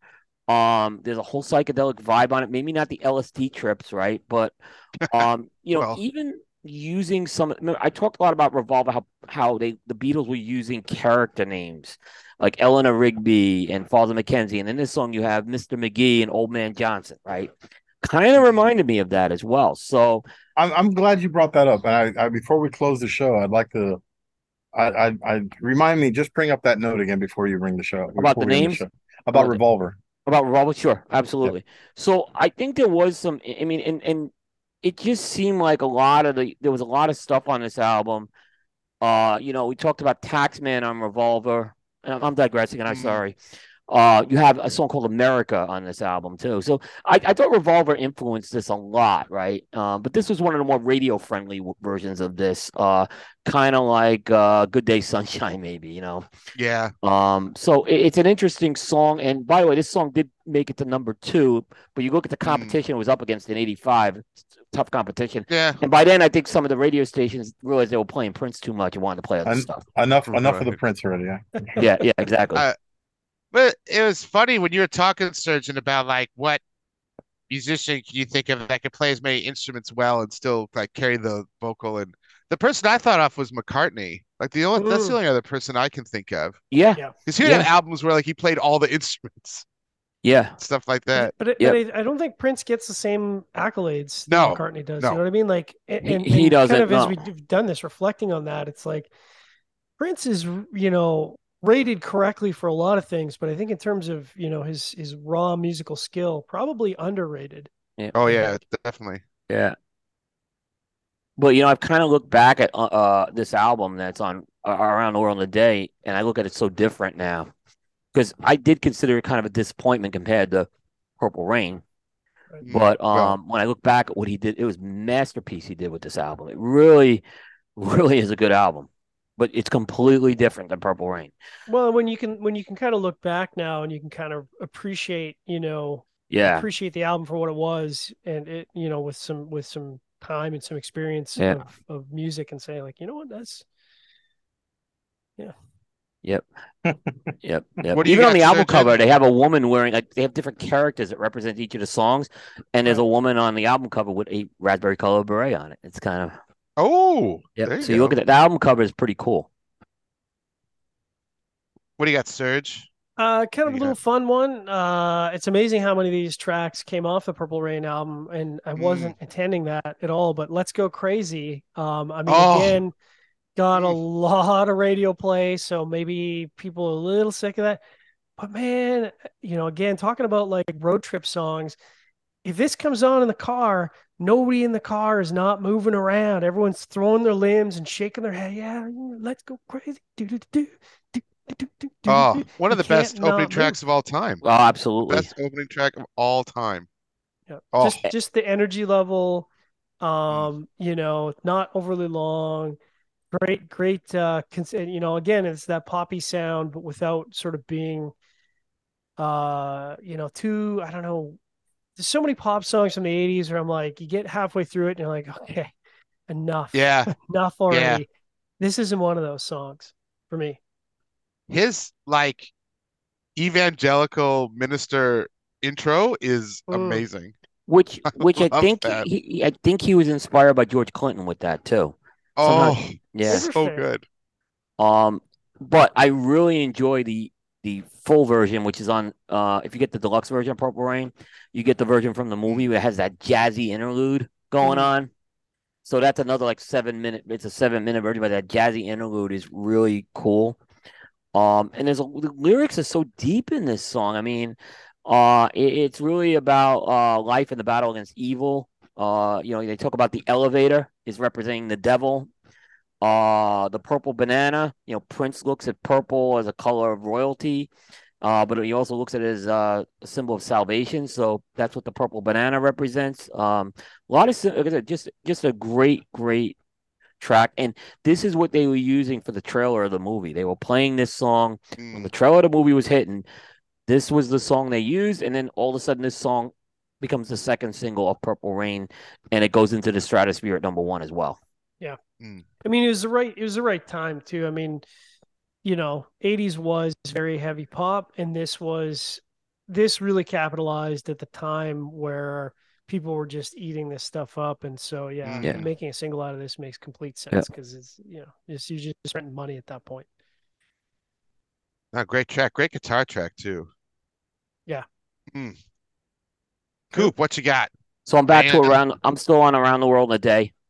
Oh, Uh, but this is my only song I picked from. But I picked. I'm glad Hector picked Raspberry. 'cause I wanted to pick Pop Life, which was the second single off there. Now, a lot of people don't notice this song was actually recorded before Purple Rain was recorded. So this is a song that Prince had in the archives for a while. He shelved it for this album. Um, and again, you listen to this song, I Revolver screamed at me with this album. Um, lyrically, the song's about basically dealing with the uh, stress of being a celebrity, uh, including how some of the stress leads to drug use. So again, with that, Ooh. um, and there's a lot of like improvisation in this song, right? Particularly at the end. Like, you guys, I don't know if you remember the song. At the end, they include uh like sounds from a boxing match, right? And then there's like this restless crowd. And then the story behind the restless crowd was, I think people may know the story that when Prince opened for the Rolling Stones, he got booed off stage. Um, Yes. All right. Supposedly, that restless crowd was th- th- th- that Prince took a recording from one of those concerts and put it into this song, and that's the same restless crowd. Mm. So, um, like I said, it was a really, uh, I think this song, by this point, maybe it was a top 10 song for Prince. It's not as well remembered. You know, you got to remember Prince for three or four years was doing all these chart topping songs. I think this one gets a little forgotten about, but it was still a top 10 song. And and again, still a really cool song. He did this, he's done this song live a lot too. People don't may forget that. Uh, but I think this is a I think it's better as a studio song, I'll be completely honest with you. Kind of like Right. again, going back to Revolver, which was better as a studio album. This this kind of was like a similar analogy. Would, that's why I kept going back after having Revolver fresh in our minds, making these analogies here. Mm. Nice. Dave. Uh, I'll be interested to hear more of the. I, I want to hear Hector's Revolver talk. I'll be interested Yep. to hear that. Yep. Well, me too. Um, I went deep cut. So this is off of a record that came out after his death called Piano and a Microphone 1983. And it's just it's a 17 days demo. So what he would do is he would 'cause he had a studio like in his house, he would go there and just record. So that's why the vault is like hundreds of hours of music. And there's this it, the the uh, piano and a microphone. He sits down at piano and just goes through these songs from 17 Days to he does, I think, um, Case of You by Joni Mitchell, and like just bits of all these songs, just him at a piano. And why I love it is it gives like you a glimpse into like his creative process, right? So he just gets in there, gets on a piano, and just starts going like different versions of songs, trying out different genres. He'll go from like, you know, he'll go from this song to Joni Mitchell to he does like this improv kind of jazz blues song called Cocaine and Coffee and like just testing out vocals, testing out stuff. So I don't know. I think it's cool to see how such a great artist like get a glimpse into what their creative process is like. Um, so yeah, check that record out. I mean, to call it a record is kind of it's like a five song, maybe Maxi- like 20 maxi minute. EP, yeah. yeah, yeah. But you get this idea of like it's just Prince one day in 1983 sitting down, trying stuff out on the keyboard. It's really cool. Um, just to see what that process is like. So the check it story, out. The story with this song was it was actually the B side of When Doves Cry. Hmm. Um, and it actually it has a weird name. The, the, the official name of this song is 17 Days, and then in parentheses, the rain will come down. Then you'll have to choose if you believe to uh if you believe look to the dawn and you shall never lose. That's actually the name of that. But they, it was Oh. short, obviously. The Very, 17 very catchy. That's not. Um, That's not fair This is cover. why I didn't like Prince. All right, go ahead. Go ahead. So it was intended for Vanity Six. This song. This was supposed to be a song for Vanity Six. Apollonia comes in and Prince says, "I don't think he can pull this song off." So he records the song and then it's put uh, um as the B side. Very popular. So again, if you've gone to Prince Good song. concerts, he loves doing. He did this right up until the end. I mean, this song was always always a a, a fan favorite. Um, and because it was a B side of when Doves Cry, the disc jockeys would play it, so it, it got some some definite um some uh definite things in there. So uh by the way, and Dr. Fink is a co-writer of this song. He's listed.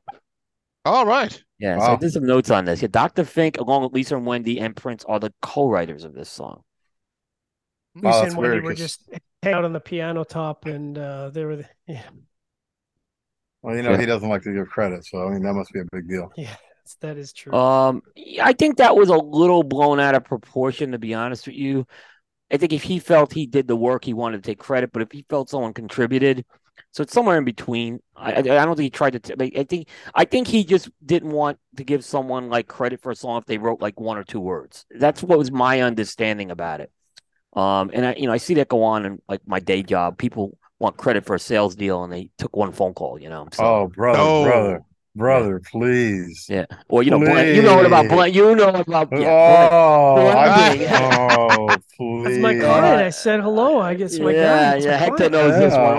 I'm back. I'm back in the lab. I picked sample A. Get out of here with that shit. too- Okay. You, you you hand selected the tobaccos. Oh, fuck out of here. I told you that was a good tobacco, man. What- Uh, Yeah.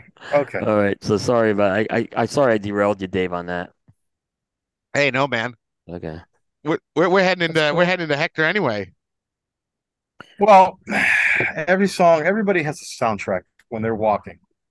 When Oh, I'm here we walking, go. this Yeah, is the soundtrack that I hear. Sexy motherfucker. I love that song. I That's love great that song. song. Yeah, it's, a, it's a good song. that That's a '90s song- song. That's a '90s track now too. It is a '90s track, and uh, I just I, I not to re- reveal not to reveal too much, but that that song was used for for some picking up. Let's just put it that way. That song was used Oh. to I hope so. in Mementos of Amore. So uh yeah, it's Mm. that that song was that song was all that in a bag of chips when it came out. You know, so that's that's that was a great song. Like I said, Oh. I'm I'm more of a Prince opportunist than I am a dead dead you know dead dead fan. But I there are some stuff that he make they It's made that I love. It's a And that's one of classic. It's, It's a it's a great song, yeah, it's it's That's uh, great. and only he could sing that. quintessential. Yeah, Oh, yeah. quintessential Prince was what came to me when you said that. Yeah. Only he could get away with singing that Oh. song. So- It uh Oh. so this is with the new power generation, this track. Right, right. Um and this comes after well, I'll talk about it a little bit, but he had this like born again Christian phase where he didn't make that kind of music anymore. Right. And this was like after that. So Yeah. he did that for a while. He's like, nah, I gotta go back to There's no money. There, song, there's yeah. no money in salvation. There's no money in salvation. So yeah. It's all about the sin, baby. So this is where he comes back to the Prince we know and love. When does he does when does he just the symbol? Is this around Around is after ninety this. four. Oh, uh, 94, 95. Yeah, because that Yeah. Yeah. we went. so after We this? we went when I was uh my my second wife and I went to Glam Slam, which was his club here in Miami. All right. And. It, it had the symbol on it. It had the it had the symbol. Yeah. yeah, the- I never got the using. glam slam. Yeah, It was uh it was the old 1235, which was a very uh a very very popular club here for for youngins. I was only 26 back then, so oh no, wait a minute. Yeah. No, 20, 94, I was already 28. I was a little older. But still great great club and uh, he spent a lot of money uh putting that club together, but uh yeah, it was around that time frame. 92 to 94 because I I didn't do much clubbing after that. Oh, that's a great song. Great pick. Surgeon, how you gonna follow that up? Oh, what's What's got a- your uh oh, he's well, got a it's not. It's not a good. Oh, here we go. It's, it's not a You good got follow, something. but uh, it's a it's a good you know it's a good uh, duet you know and and we are kind of talking about how you know he's, he's working with other artists and this is one of those ones that really really worked with Sheena Easton. Uh, you got the look Oh, uh, from Sign of Oh, Times, yeah. 1987. You know, uh, before Prince kind of got a little into the, you know, I'm the artist kind of thing, and he's still working with other people. Um, and I mean, the, the the the energy in the song was really good. I mean, the energy in the song was so good that for years and years and years and years, people were like, "Oh yeah, Prince and Sheena Easton." That's what I thought. The like- energy was so good that he must have been. They must have been bumping uglies. I don't. Yeah, I don't know and- if that's true or not. No, I, I mean the, the rumors went on for I want to say eight or nine years, and Sheena like was constantly being asked about it, and she's like, "Look, we're just two artists," and like, "Sure you are, Sheena," and she's like, "No, and nothing happened." It's like, "Yeah, okay, nothing happened. We we we saw the we saw the video. We we know," but she denies it. She denies it to this day. So Yeah. That video was from that um concert film I was talking about. Right. Um, but you know, Prince, you know, Sheena was the sweet girl, like uh, Yeah. Morning Train, right? And then he comes out with this song a couple years before this called Sugar Walls. And you know who wrote that song, right? Prince. Prince. So he Mm. he was like maybe it's like he was responsible for this like transformation.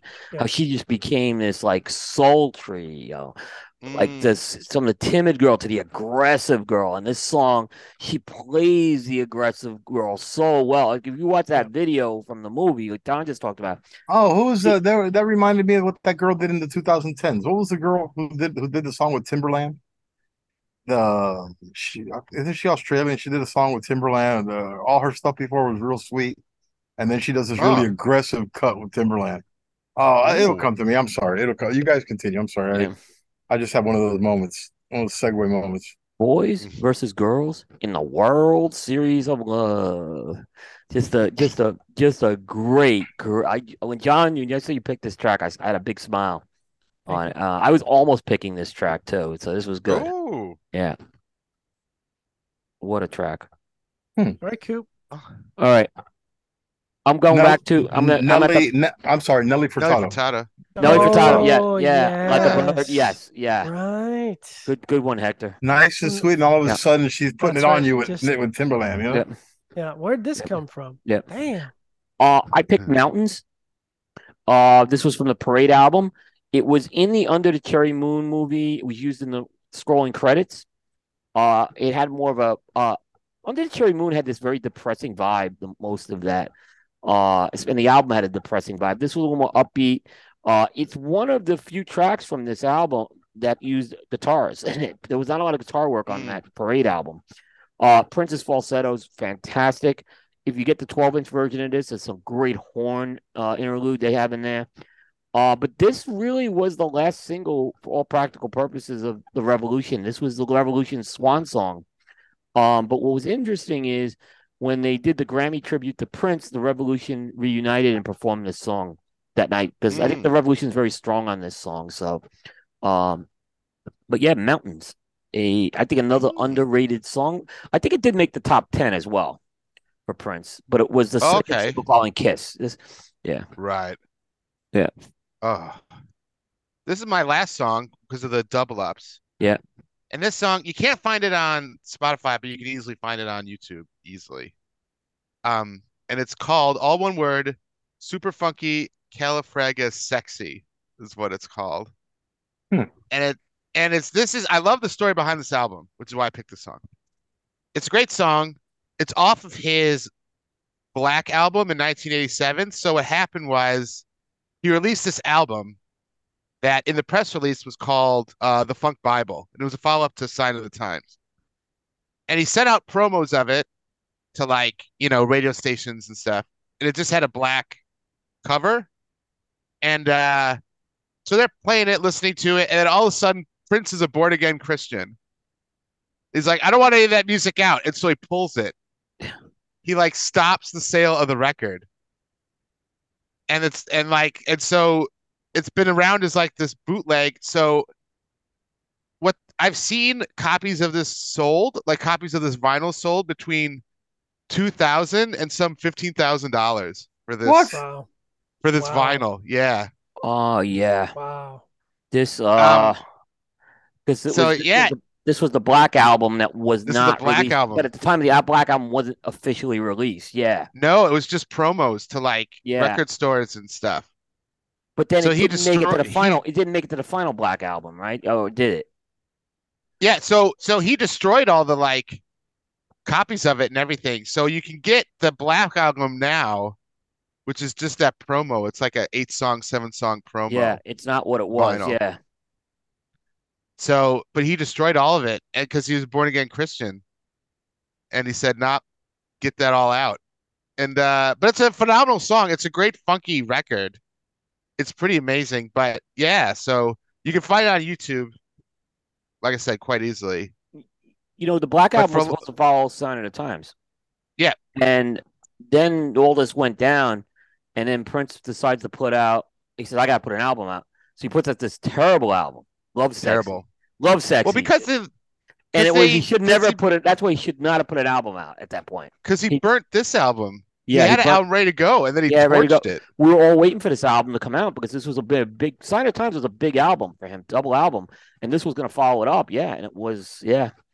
But talking to Hector's point about like being big enough that you can just demand whatever album you like, can you imagine Yeah. going to a record store or going to a company where the record's Nico's- pressed, right? Like it's back. good, and be like, yeah, no, we're not going to do that one.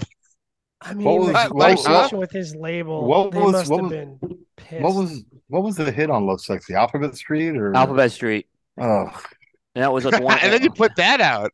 it was Oh, terrible yeah. now. and mean, I it was- wish I wish you heaven. Oh yeah, that was awful. there- you know there there's there's a point that was like it really just I don't know that But he can do that he because do, he's but then Prince, Batman comes out and gets him right back after that. Yeah, which was awful. I'm Yeah. sorry. yeah. Yeah, this was probably for a long time one of the rarest bootlegs out there, and it was selling like if you had original vinyl, it was like crazy money. Yeah, that's nuts. Yeah, I do know Dr. Fink came back for the Love Sexy album, but that might have been pre-recorded stuff beforehand. Hmm. Um, at that point. And by the way, the Love Sexy album has the original Glam Slam track on it, but it's not a great song. I'm gonna be honest. Yeah. So we're back to we're back to Hector. What do you got left, man? I'm out. I'm all out of songs, buddy. I'm all out of songs oh, because we did we all we did Kiss already, and that Yeah. was the. Yeah, I'm all out of Yes. songs. Yep. What what were you gonna say about uh Revolver? All right. Well, Tease this Revolver tidbit. I was thinking, and this has, I mean, Coop, as much as we do talk, we never talked about this. Yep. I thought to myself, was Purple Rain, uh, is Purple Rain Prince's, uh, oh my God, I can't, I, I swear, I really am not, I'm not feeling great. So I'm a little, a little slow right That's now. That's right. Uh, what was the, uh, is, is this, is Purple Rain Prince's Sergeant Pepper? Yeah. All I, right. I, I think it absolutely is.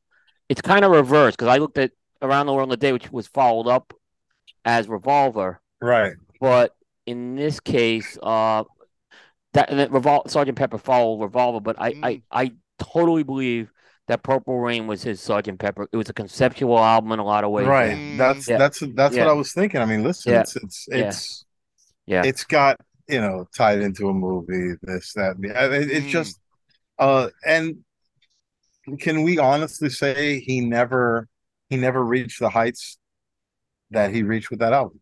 This was Purple Yeah. Rain was the was Purple Rain Prince. was the, was the top. Was It was the of- top. I mean, I think nothing came close to it. If you had to say that number two album, a lot of people will say it's a 1999. 1999, or- Yeah. but that was Sign of before. That was Sign yeah. of Times. Yeah, those are the probably And yet, and yet, still made music for another thirty years. and, Or and another- became, and became revered. Yeah, Yeah, became, that's yeah, That's crazy. Usually when you're when you're good when you're when your best times are behind you, you get labeled a has been or you know Mm. you start you start guest appearing on albums, you know, Yeah. or you know, but this guy this guy headlined and was uh uh was did didn't care that you know that his best stuff was made in the 84 and i don't know if it's his best stuff i just think he you know it's you know my feelings about about the tipping point his album came at the right time came at the right moment for Yep. the right audience for the right crowd do you think a, an album like purple rain would do well with millennials no but it no, hit, it hit gen x right in the nads Mm. it just you know hit us right in the you you right yeah, in the, right in the, right in the softies you know and perfect. Yeah, and you Well, I, I think there's a lot of parallel there, Hector, since we're, you know, you're, you're repeating. There's a lot of parallels between that and Nirvana. Like Nirvana's album would not have been as big as it was if it did not No. hit at exact. Like you could not have picked a better No, time yeah. in history for that album to Mm. launch. A Mm. year later or a year earlier, it wouldn't have been the juggernaut that it was. And that, I- I- I agree. Like said, Yeah. Yeah. But Uh, one thing, I, and, and I don't remember because maybe it's I'm already up there. My, I'm in my mid fifties already. Most of these bands, when a band comes out and like a Nirvana, and they hit all of a sudden in the next three or four months, you see all these copycat bands. You know, for you know, uh, was there any? Did anybody try to copy Prince? I don't think anybody tried to copy. I don't think that existed. You know, don't think and I don't want to say copycat band, but you had you for you had Nirvana, then you got derivative Pearl stuff, yeah. Job, you have derivative stuff. There was any there was nothing derivative. Nobody nobody No, made but, but Prince controlled a lot of the derivatives through, Paisley Park. He had a stable of musicians, you know, Morris Day in the Time. Um, uh, the fa- there was a band called The Family. Um, you know, there was just these other like groups out of Minneapolis. Um, that I think were um I'm I'm my a- my my question is for every fastball there's a smash mouth. There Yeah, what yeah, wa- yeah, was what was nobody there was no Prince. There was no maybe I so. maybe Lenny Kravitz later on. but that was 20 I'm talking about but in the 20 moment. years, yeah, but that's I'm talking about later. in the moment. Every INXS has its Fixx, every U2 has its Yes. simple I minds. think every- anything anything in the '80s even came close. No, no, because No. I don't think anyone could stand what he uh, they you couldn't know pull it off. it was No, hard I to pull it didn't- I off. mean, yeah, you just you couldn't pull it off. You didn't Yeah. you, whether you call it the musical talent or the creative juices to be able to pull all Yeah. those things together. Nobody mm. nobody was Yeah. at that level. yeah. Yeah, but I mean, like Prince is sort of like since we're talking a lot of Beatles comparisons, he's very John Lennon like in that like it wasn't like it wasn't just the music, it was like the whole thing. That's a It was good the whole parallel, actually. vibe. It was like everything. Like because because Like you Lennon said, was Prince, it- definitely out yeah. at times, right? With his with his sort of Yeah. getting a little too sort of into himself, and I think there's there's you know what I mean. Like, got to respect the artist, but there's times you're like, okay, John, like pull it back, yeah, man. Like, geez, Yeah. pull Yeah. it back. I mean, the only thing he didn't do was trademark his name. Oh, Right. I'm sorry. Yeah. I'm sorry. Go ahead. But that's the whole vibe. It's like Prince had this vibe where he could just like you you could hear any Prince story and you'd believe it because it's Of just course. like because he's so That's why yeah those out Cha- there. Yeah. Chappelle stories, those Chappelle stories that Charlie Murphy told, I believe Charlie every Murphy, one yeah. of them. Yeah. I believe every one of them. Yep. You know, Prince, let's go back to my house and play shirts Game- against blouses. game blouses. Game blouses. I, I I believe all of that shit. I, I really, really do. Yep. Yep. And of course, wasn't it the famous thing that uh, Prince? I don't remember what album it was, but he used Chappelle because he was actually pretty pissed at Chappelle. Uh, he used an image of Chappelle as Prince Yes. on one of his album covers, that was like a and that was single a or sort something. of like, "Don't Yeah. fuck with me." Yep. Yep. Yes, that was like a single Yeah. or something. Yeah, I remember that. I never listened to the Black Album either, by the way. Oh, It's check a- it out, man. You gotta check I- it out. I- it's a very interesting album. Yeah. But it's it's that it's to my point when I stated earlier. I'm just not that much of a fan, and none of it got airplay. Yeah. Right? Well, they No, get, no, it, it was yeah. under, it was Well, held. it did. It was like minimal. It was underground 'Cause then they so pulled it. because people had like bootleg versions. There were bootleggers that were floating around about it, but it because the album was out like around that Love Sexy time, but it was it was all bootleg, and then I think it eventually, like Dave said, that eight song version came out eventually. And then, it, and then, yeah.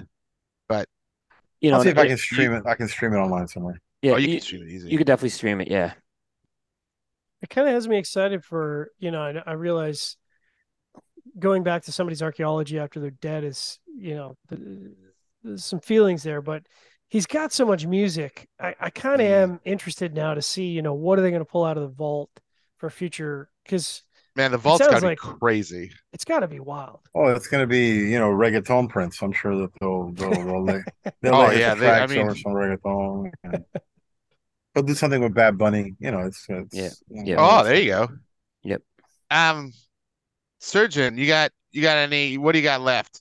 I got nothing. No, we had we had a bunch of crossovers. Um, you know, it was it was I was saying to Coop, it's kind of hard because like, you know, I think some of his best stuff floats to the top pretty easily, right? Like, you Yeah. know, like some of the deep cuts are pretty interesting, but some of his best stuff is pretty obviously his best stuff. Not that it's necessarily all on the Purple Rain album, but um, you know, if you pick the top 15 Prince tracks, most people are going to be, yeah, that was Yeah. that was his best 15 tracks. Yep. Coop, what do you I got got? t- I know I'll- you got I'll- at least one left. I got two left. Um, so but I'll go through them quick. Um, I have "Sign of the Times" from the title Mhm. track. Uh, I think it's another masterpiece. A lot of people, this is considered one of his best songs critically. Um, it was, you know, more of a social commentary type of song. Uh, it has very much a funk vibe to it, but it also has the synthesizer driving piece of it. So uh, I think it's a great song. That bass sound, it's, it's not a bass. I think it's a synthesizer bass he's using in there Mm, really good. And then look, I know I think Bat Dance was brilliant. I loved Bat Dance. Um, and he needed a hit song after Love Sexy.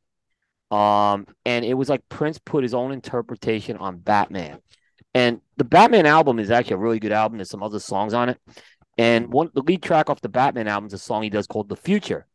And in this Bat Dance song, which is actually the last track of the album, he samples the Future song in there. So um just some great guitar work that's in there. A terrible live song. This is a song that's not meant to be performed live at all, but a great studio song. Um, and but said that that album, I remember when he was do- that was a big deal he has when he Sheena, was doing Yeah, that, it- it that was a big- record, that yeah, soundtrack. Yeah, Sheena Easton's on the album. She does a ballad with him called "The Arms of Orion." It's this album. What happened is you don't see this on a lot of compilations because of the licensing deal that Prince cut with. In order to do this to be a part of this Oh, album, I can he I didn't contr- imagine. this is the one part of his catalog he didn't control, but he wanted to do this. So he agreed to do that. And that's why you don't see Bat Dance on a lot of the or the other songs on this album, but there's some very good cuts on it. I mean, the, the album's on Spotify. You can still get it, but it's just uh, he didn't control the licensing on this one. Oh, any final Prince thoughts? I, I, uh, Dolly Parton's going to cover Purple Rain, which could be an absolute disaster. Yeah. I have one final thought. on her new record. I have, Hector may get mad at me for saying this, but I'll say it. Oh, So- If it wasn't for Prince, we would not Oh. have the Mi Querida Saka Khan I get mad about that. because he wrote "I Feel for You" for Chaka Khan. Did he? And that, yep, and that's the song he wrote. That that was his. He wrote that, and that song goes Chaka Khan, Chaka Khan, which became Saka Khan, Saka. You know, Saka Khan. Well, when- because when Rocky because Saka when Khan. when I think when I think of Chaka Khan, I always think of uh, you know of Steve Saka.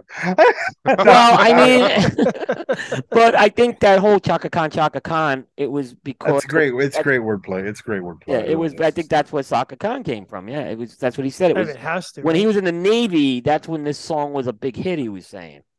I will you- tell you. I will tell you that I think. I mean, if, if we're still doing final thoughts. Yep. Uh, I thought now that we're forty years removed from the album. You know, we always talk about those. You know, Brando needed Dean. You know, everybody. Yeah, that Michael Jackson Prince thing never really came to fruition. Mm-mm. There was a The- feud with those two guys. There was a big. there feud. was, but it never. But it there there was Yeah. never. I don't. I don't think they were. I don't think they were fishing in the same pond. No. I mean, you know, I I I I I will go on a limb here and say that I think Michael was the bigger star.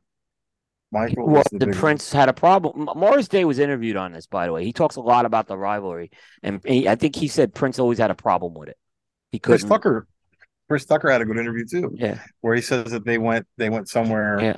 and Prince was performing late at night, and Prince got in Michael's face, and and and as they're left, uh, Michael Tucker says, Prince "Why you do that to me?" You know, you know, uh, you know, in, in his Michael Jackson voice.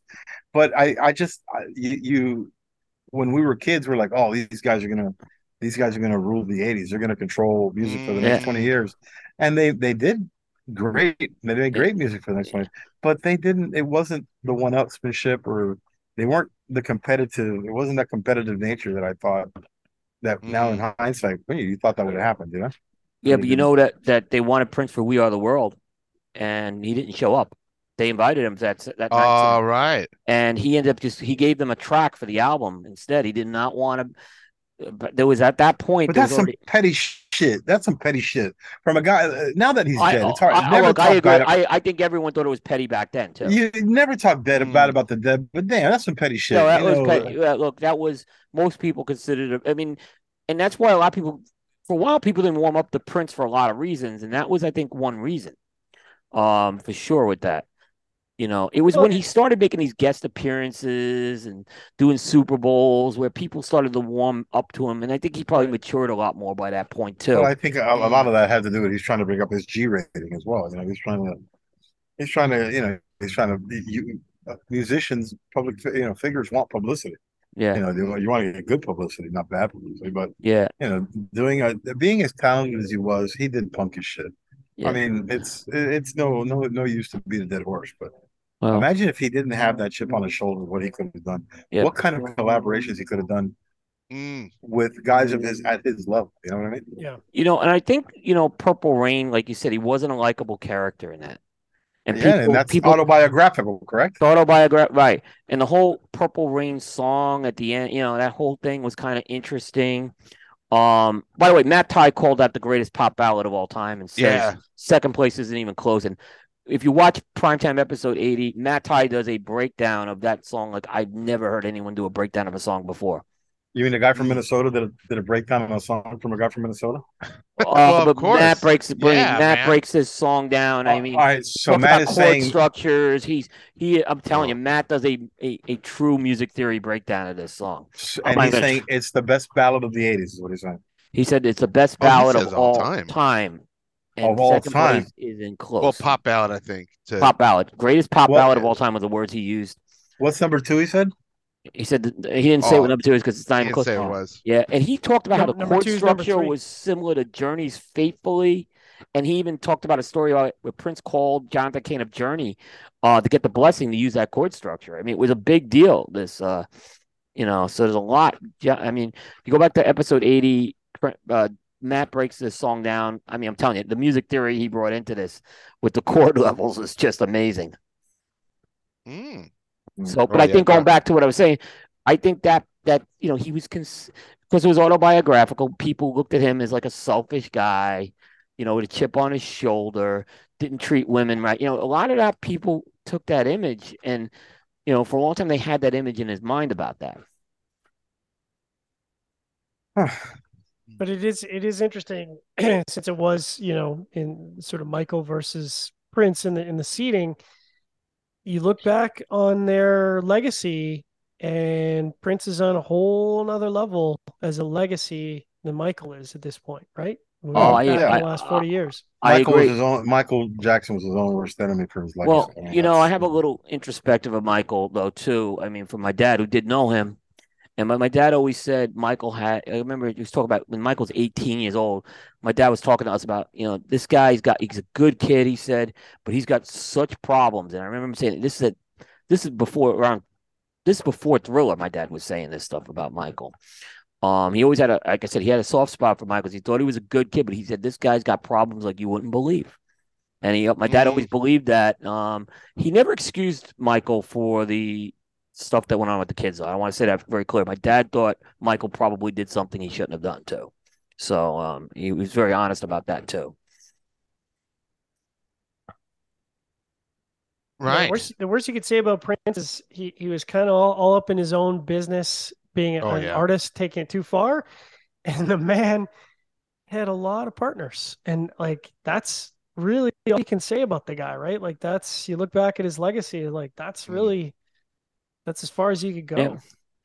I, I think the one artist that came out of the stable that had the uh there's a couple of artists that came out of uh um uh, Jimmy Jam and Terry Lewis were became producers out of that stable. Mm, Uh, but I think musician wise, I think Sheila E. is probably the one people look at. She had a very successful career as a, a drummer and a session musician. So I think a lot of people look at her. She came out of that era as well. Um, I don't think Morris Day quite had the career that people thought he would have. Um, either. I mean, right. never really, not much after that. So Mm. So New Music 45 Coop. We're at that moment. Yep. So, um, Hector, you, you need to go, or you? I, I need to go, guys. If I, I appreciate you guys having me on. Yeah. Hey, Fine. thanks, man. Yeah, Thanks for hey, your time. take- uh, take I'm, care I'm a little under the weather. I will. Thank No you, prob- brother. All right. Thank Johnny, you, Hector. brother. We appreciate it as well. right, Dave, John, nice seeing Take you. care, buddy. Hector. Good Okay, to see you, man. Take care. Yep. Uh, so I want to mention the new music 45 brought to you uh by the folks at Cigar Hustler, located in Deltona, Florida. Uh, they have uh, a great retail store. Uh, they have boutique brands, they have tried and true brands. Uh, add to it, they have a great lounge. They have uh, great customer service. Can't say enough about them. If you can't get down to Deltona, Florida, uh, go to their website, cigarhustler.com, get on their email list, follow them on social media, uh, because they do a um a fantastic job um uh of getting announcements of the new products, limited stuff. Um, so you want to get that, check out the Postani brand. Hot And new I think. I should mention, Hot new cigar. and I think they I may should be mention, uh, sponsoring someone on this panel. I, I think they are the official studio uh sponsor of the uh of the Canadian Studios of Developing Palates Sorry, too. brother. Yep, so- International presence. Yep, yep. Mhm. So uh check those guys out. Good guys. Uh and of course the Cigar Hustlers podcast, their self-proclaimed number one podcast. So Self-proclaimed. Yep. Uh, yeah, they got the uh, they got the the uh, Corona Gorda out now at the store at the online shop. I gotta try that. that. I'm looking forward. I'm, But I'm- they're both of I'm them, like the kidding, natural and the super Maduro, excited. right? Yeah, Yeah. Yeah. and they got the. I don't know when they're releasing, but he keeps showing pictures of the SBC 2022, and that band looks awesome. And the Connecticut's still band. coming out too. Yes. Yeah, I think that's a, a launch. I think they're holding it for the show. I think that's going to be a show launch. Um, Okay. pretty, pretty excited. Yep, yep. I don't know when it ships, but you know, I'm going to hassle them at the show for They're, sure. they're gonna be at the they're gonna be Oh, at Skip's yeah. are they gonna be at Skip's booth? Is that the plan? I don't know if they're going to be at the booth. I know they're attending the show. Um, Yeah. I don't know that they're exhibiting, but uh, obviously we're going to have the guys over the media compound, and uh, we're definitely definitely going to be I- pumping them for information. say like, I did invite them to the virtual I did invite them to the virtual trade show anyway. So Nice. um Nice. even though he's focused so if they're there or not, um they'll they'll be on. So uh um and Yeah. there's I think they're on the first week, the twenty second. So but we do have all the people come on and talk about their cigars. But yeah, so I think they got a lot of stuff coming out for sure. Um and then I know Aaron just smoked the new Fable this week, he was telling me. Mhm. Yes. So um yeah, so so lots of stuff to check out. Yep. Um but Dave, what do you got for new music this week? I got and really quick before I forget, I threw in there my my uh show streak of mentioning Dolly Parton where she's covering Purple Rain, which So I has thought me you were worried. kidding Don't there, be but she's worried, she's gonna do good. She's gonna do good with it. Oh Trust no, me. on the Rockstar on her new Rockstar album, she's covering Yeah. Purple Rain. When does that come out? November. Oh, November? Yeah. It's like four vinyls. It's a it's like a it's crazy big. It's like Yeah. 30 tracks. It's all collab it's mostly collaborations. Uh either It's going to be crazy. yeah. She's can't got she's reuniting with the Beatles. She's reuniting the two It's going to be nuts. McCartney and Ringo are doing a track with her. That's she's- I mean, wow, see, that's a legacy right I think there. this I think she's gonna do good with Purple Rain. I really do. I think It's it's gonna be a gonna be much slower version though. I will tell you that. Oh God. It's gonna be even I'm slower worried. than But Purple- anyway. Yeah. Side A, you'll like this band, Surge. I don't know if you listen to them, but it's Royal Blood. I have no. Um, they're like they're like a, a, a duo. Like they're they're very they're hard rocked. It's Mountains at Midnight is the track off of their new record, Back to the Water Below. It's probably some of the hottest rock out there. It's got a kind of a Nine Inch Nails vibe, but still modern. They've done like songs with other bands, but it's just a two piece. It's like um like I don't know if you you were into Ministry way back when. oh, dude, huge into ministry. With A- huge Al. into So- ministry. it's sort of that same it's not as electro industrial but it's that idea like a heavy rock duo like ministry was so it's sort of that vibe they're very good but check them out Right up my alley. I'll have to check it out. side uh, side b this goes out for coop Dua Lipa dance the night Great track. off of the barbie soundtrack a movie i'm not interested in at all but the Margot soundtrack Robbie's gonna be. Barbie though. Margot Robbie's gonna be Barbie. No, i have no interest in this I want to see what Margot Oh, Robbie does as Barbie. Yeah. I almost i almost have negative interest if that Yeah, could be possible Dua Lipa's gonna play a version of Barbie, by the way, in that movie. Mermaid. She's gonna Oh, play they the are- mermaid. yeah She's 'cause there's playing like Mermaid there's- Barbie. Yeah. There's like a Oh. bazillion bar whatever. Anyway, this the the soundtrack's got like Khalid on it, Ice Spice, Lizzo, Haim's on it. Everyone's on it. So the soundtrack looks great. Uh but it's a great disco vibe. It's the year of disco, Coop. It- It's It's the a year big- of disco. She's Big brought back take. Dua Lipa's brought back this this this disco, and she's using those high vocals, uh, soprano like vocals. It's it's a really good job she's doing with that. But Well, it's it the year disco. Like. Lizzo's got, yeah, Lizzo's got some disco influence. Pink had some. Beyonce had some. We we saw this about 15 years ago, you know, Madonna. It's kind of again Yes. come- making another comeback, but it's a little more of a modern twist and maybe people were going back to the retro version back then. This is more taking the concepts and building it with them. I think this is something we saw come out of the pandemic. I think this is a Mm. good thing, and uh, Dua Lip is leading the way with that. So we got album archaeology homework for everybody, which is uh Prince's 1999. We've talked about tracks off it a lot in the show, but you had 1999, which we didn't talk about. Yeah. Little Red Corvette, Delirious, International Lover, which is a great song. Great song. It's on the second the second uh, disc, I think. So be sure to check that that record out. Yep. Get some more Prince. Yep. Um, I know Hector had to go. He wasn't feeling great, by the way, but um, I got to just say, this 601 yellow with the age on it, fantastic. Um, just it, it lost a little strength, but it's got a lot of body still to it. Very good San Andrés blend, that earthy, uh, some of the chocolate notes and gritty. Uh, this was really good. Um, You know what, I'll say, Coop, is that I think sometimes that's good when a blend that is sort of that powerful, right? Can lose a little bit of that strength. And and and I think in a lot of ways it allows the uh, flavor profile to carry forward a little bit more. And I kind of like that. I kind of like when you get a really heavy cigar and you let it mellow a little bit.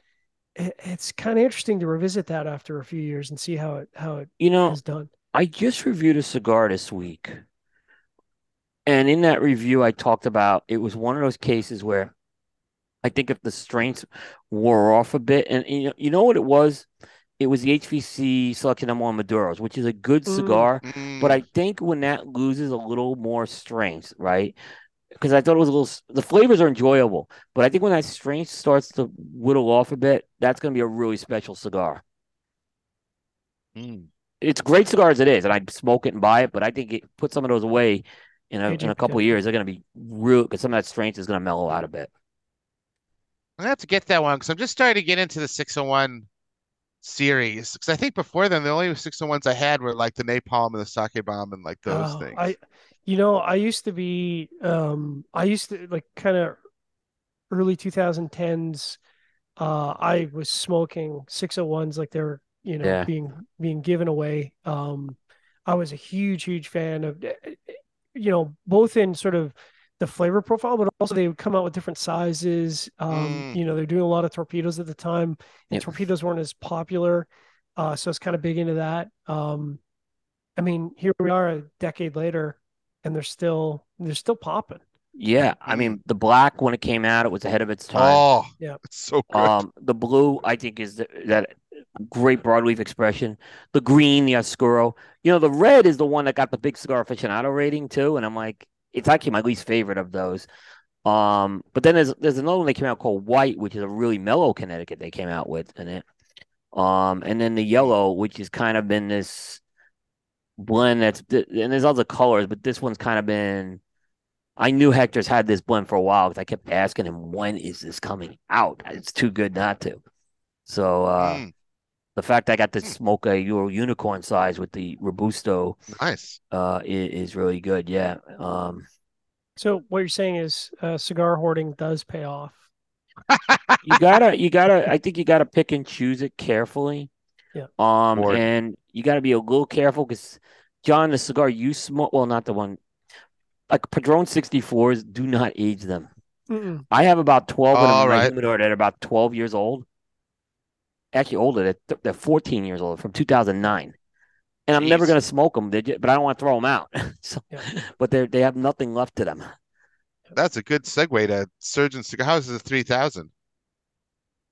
It was good. Um, but yeah, that was my take is that the um, you know, some of the more distinct uh, chocolate notes kind of have faded and it's a little bit more wooden and hay forward, which is surprising at a Padron because you normally don't get that. Um, but I think you know those stronger tobaccos have just mellowed over time. I mean, that cigar's got to be a decade over. Yeah. now. Oh wow. Yeah. Um, but you know, like Coop said, it's just one of those blends that it's ready to smoke out of the box. So you should smoke it Mm. fresh. There are some blends out there that have aged brilliantly. Some of the tats um, tend to Mm. really, you know, have a peak time after a certain number of years. They're kind of peak, and then uh, I think sharply fall off after that point. But um, you know, some some brands do have lots of aging potential, but you, you know, it's always tough to know because you're always looking back. You're like, you know, what is that right time? I've Yeah. got some Cubans now.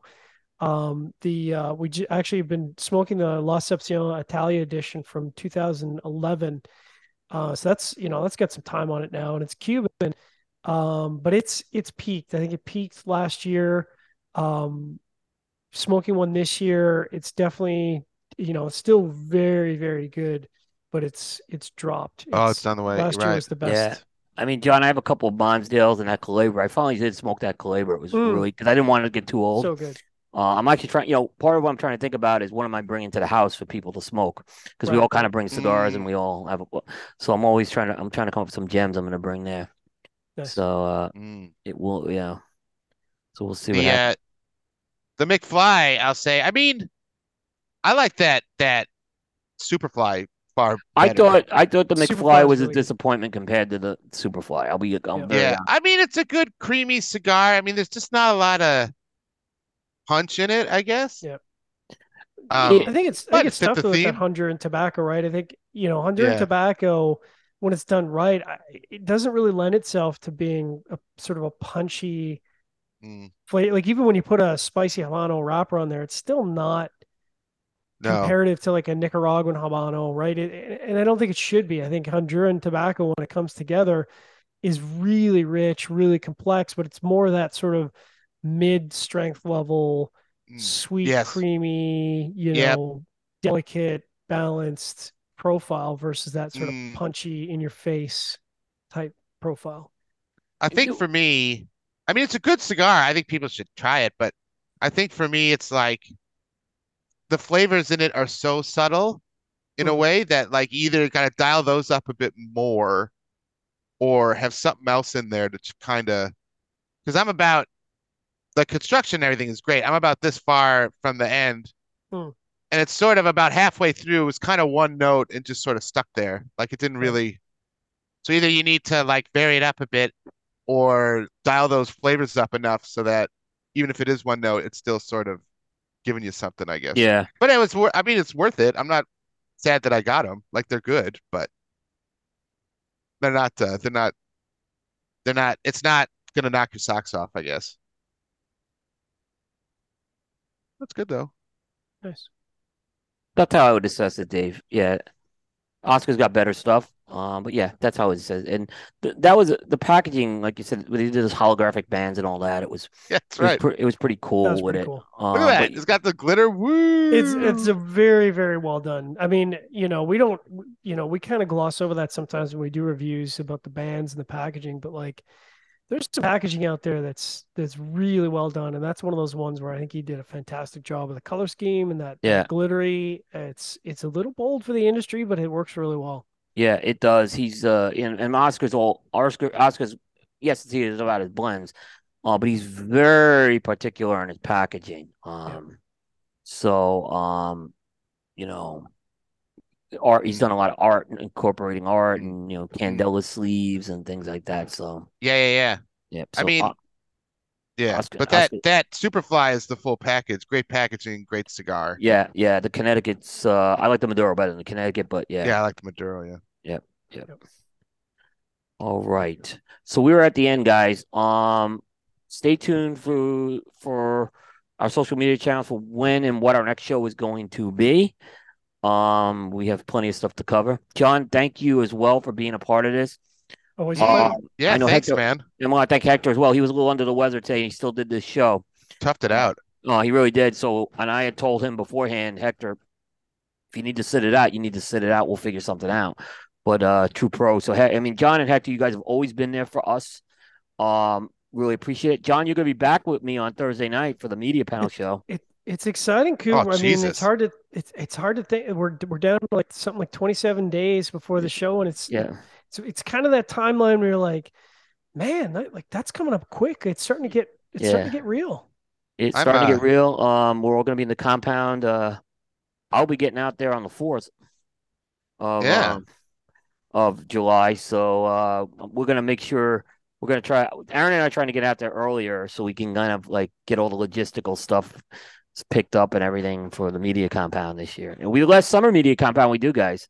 So uh, Oh, Mm, if there's right. future media compounds, we're gonna be out there at 47 degrees. So I don't know Can't what the future Oh. and we, and we may be in other cities. So condition so for me. yeah. oh, and and I will say the tune is coming. So The tuna Oh, is is uh, making appearance first the- time since uh 2019, I think. yeah, it's been four years. Yeah. So so the tune is coming back uh to the trade show. Wow. Yeah. It's gonna get it's gonna get Hey. wild. It always gets funky with the tuna in, in the house. Oh, it's You guys need to talk to all these uh all these uh cigar brands and get them to knock their prices down, man. I can't keep up with developing palates. The the wallet can't keep up, man. oh, you know, It's- it's yeah. tough. it's tough. I just it's saw the Cha- crazy. the Chazz Palminteri cigar is going for twenty dollars, right? We Yeah. talked about that last week. The That's new like a value cigar now. yeah, the new Davidoff's going for thirty six dollars. Um, oh, the uh the tenth anniversary of Nicaragua. So yeah, it's it's not getting che- cheaper. No. Uh, I, I, I would say the new the new sort of launch point, like the typical launch point we're seeing now is about twelve fifty. I think that's kind of where it's that's settled. where you know. yeah, that's exactly what I would say too. used, used to be maybe 950 so that's i mean that is a you know we kind of skipped over the sort of 10 50 11 and we just jumped all the way to 12 but to to be fair to the industry i think that there's been a lot of cost overhead that's been held back and being eaten by manufacturers for quite a while Mm. now and i think they kind of got to a point where they said look we've been eating labor costs and tobacco price increases for quite a while now we need to adjust Yeah. and that's that's There, there hasn't the been a nature of the beast. backlash on the industry about. It. I mean, it- it's been talked about, but I haven't Mm. seen a backlash happen.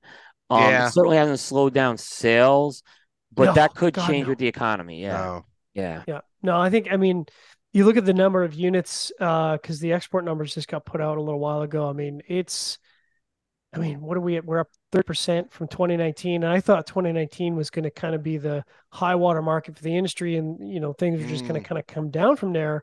But uh, we really saw um some pent up demand with the you know beginning of 2020 where consumer demand, consumer consumption went through the through the roof. Um Mm. now we've kind of you know people are saying things are slowing down but it's like listen you know we're selling 35 million more cigars than back in 2019 so if it calms Wow. down 5 or 6 percent you're still doing pretty well for for a number of uh, units being sh- being shipped and sold Man. Yep. Whew. All right, guys. Um, I'm gonna wrap it up. Anything else before we go? No great show All great right, show thank- great victory by hector Yeah, great victory. Hey, You did a great job, and we'll figure out what we're gonna be doing next year in the upcoming weeks. So uh, we'll let you guys know. We'll figure it out. Um, you guys are always welcome to do that with us. But that's gonna wrap up Primetime Jukebox, episode 101, into the annals of history for this mid June 2023. We'll see everybody next time. Take care, everybody.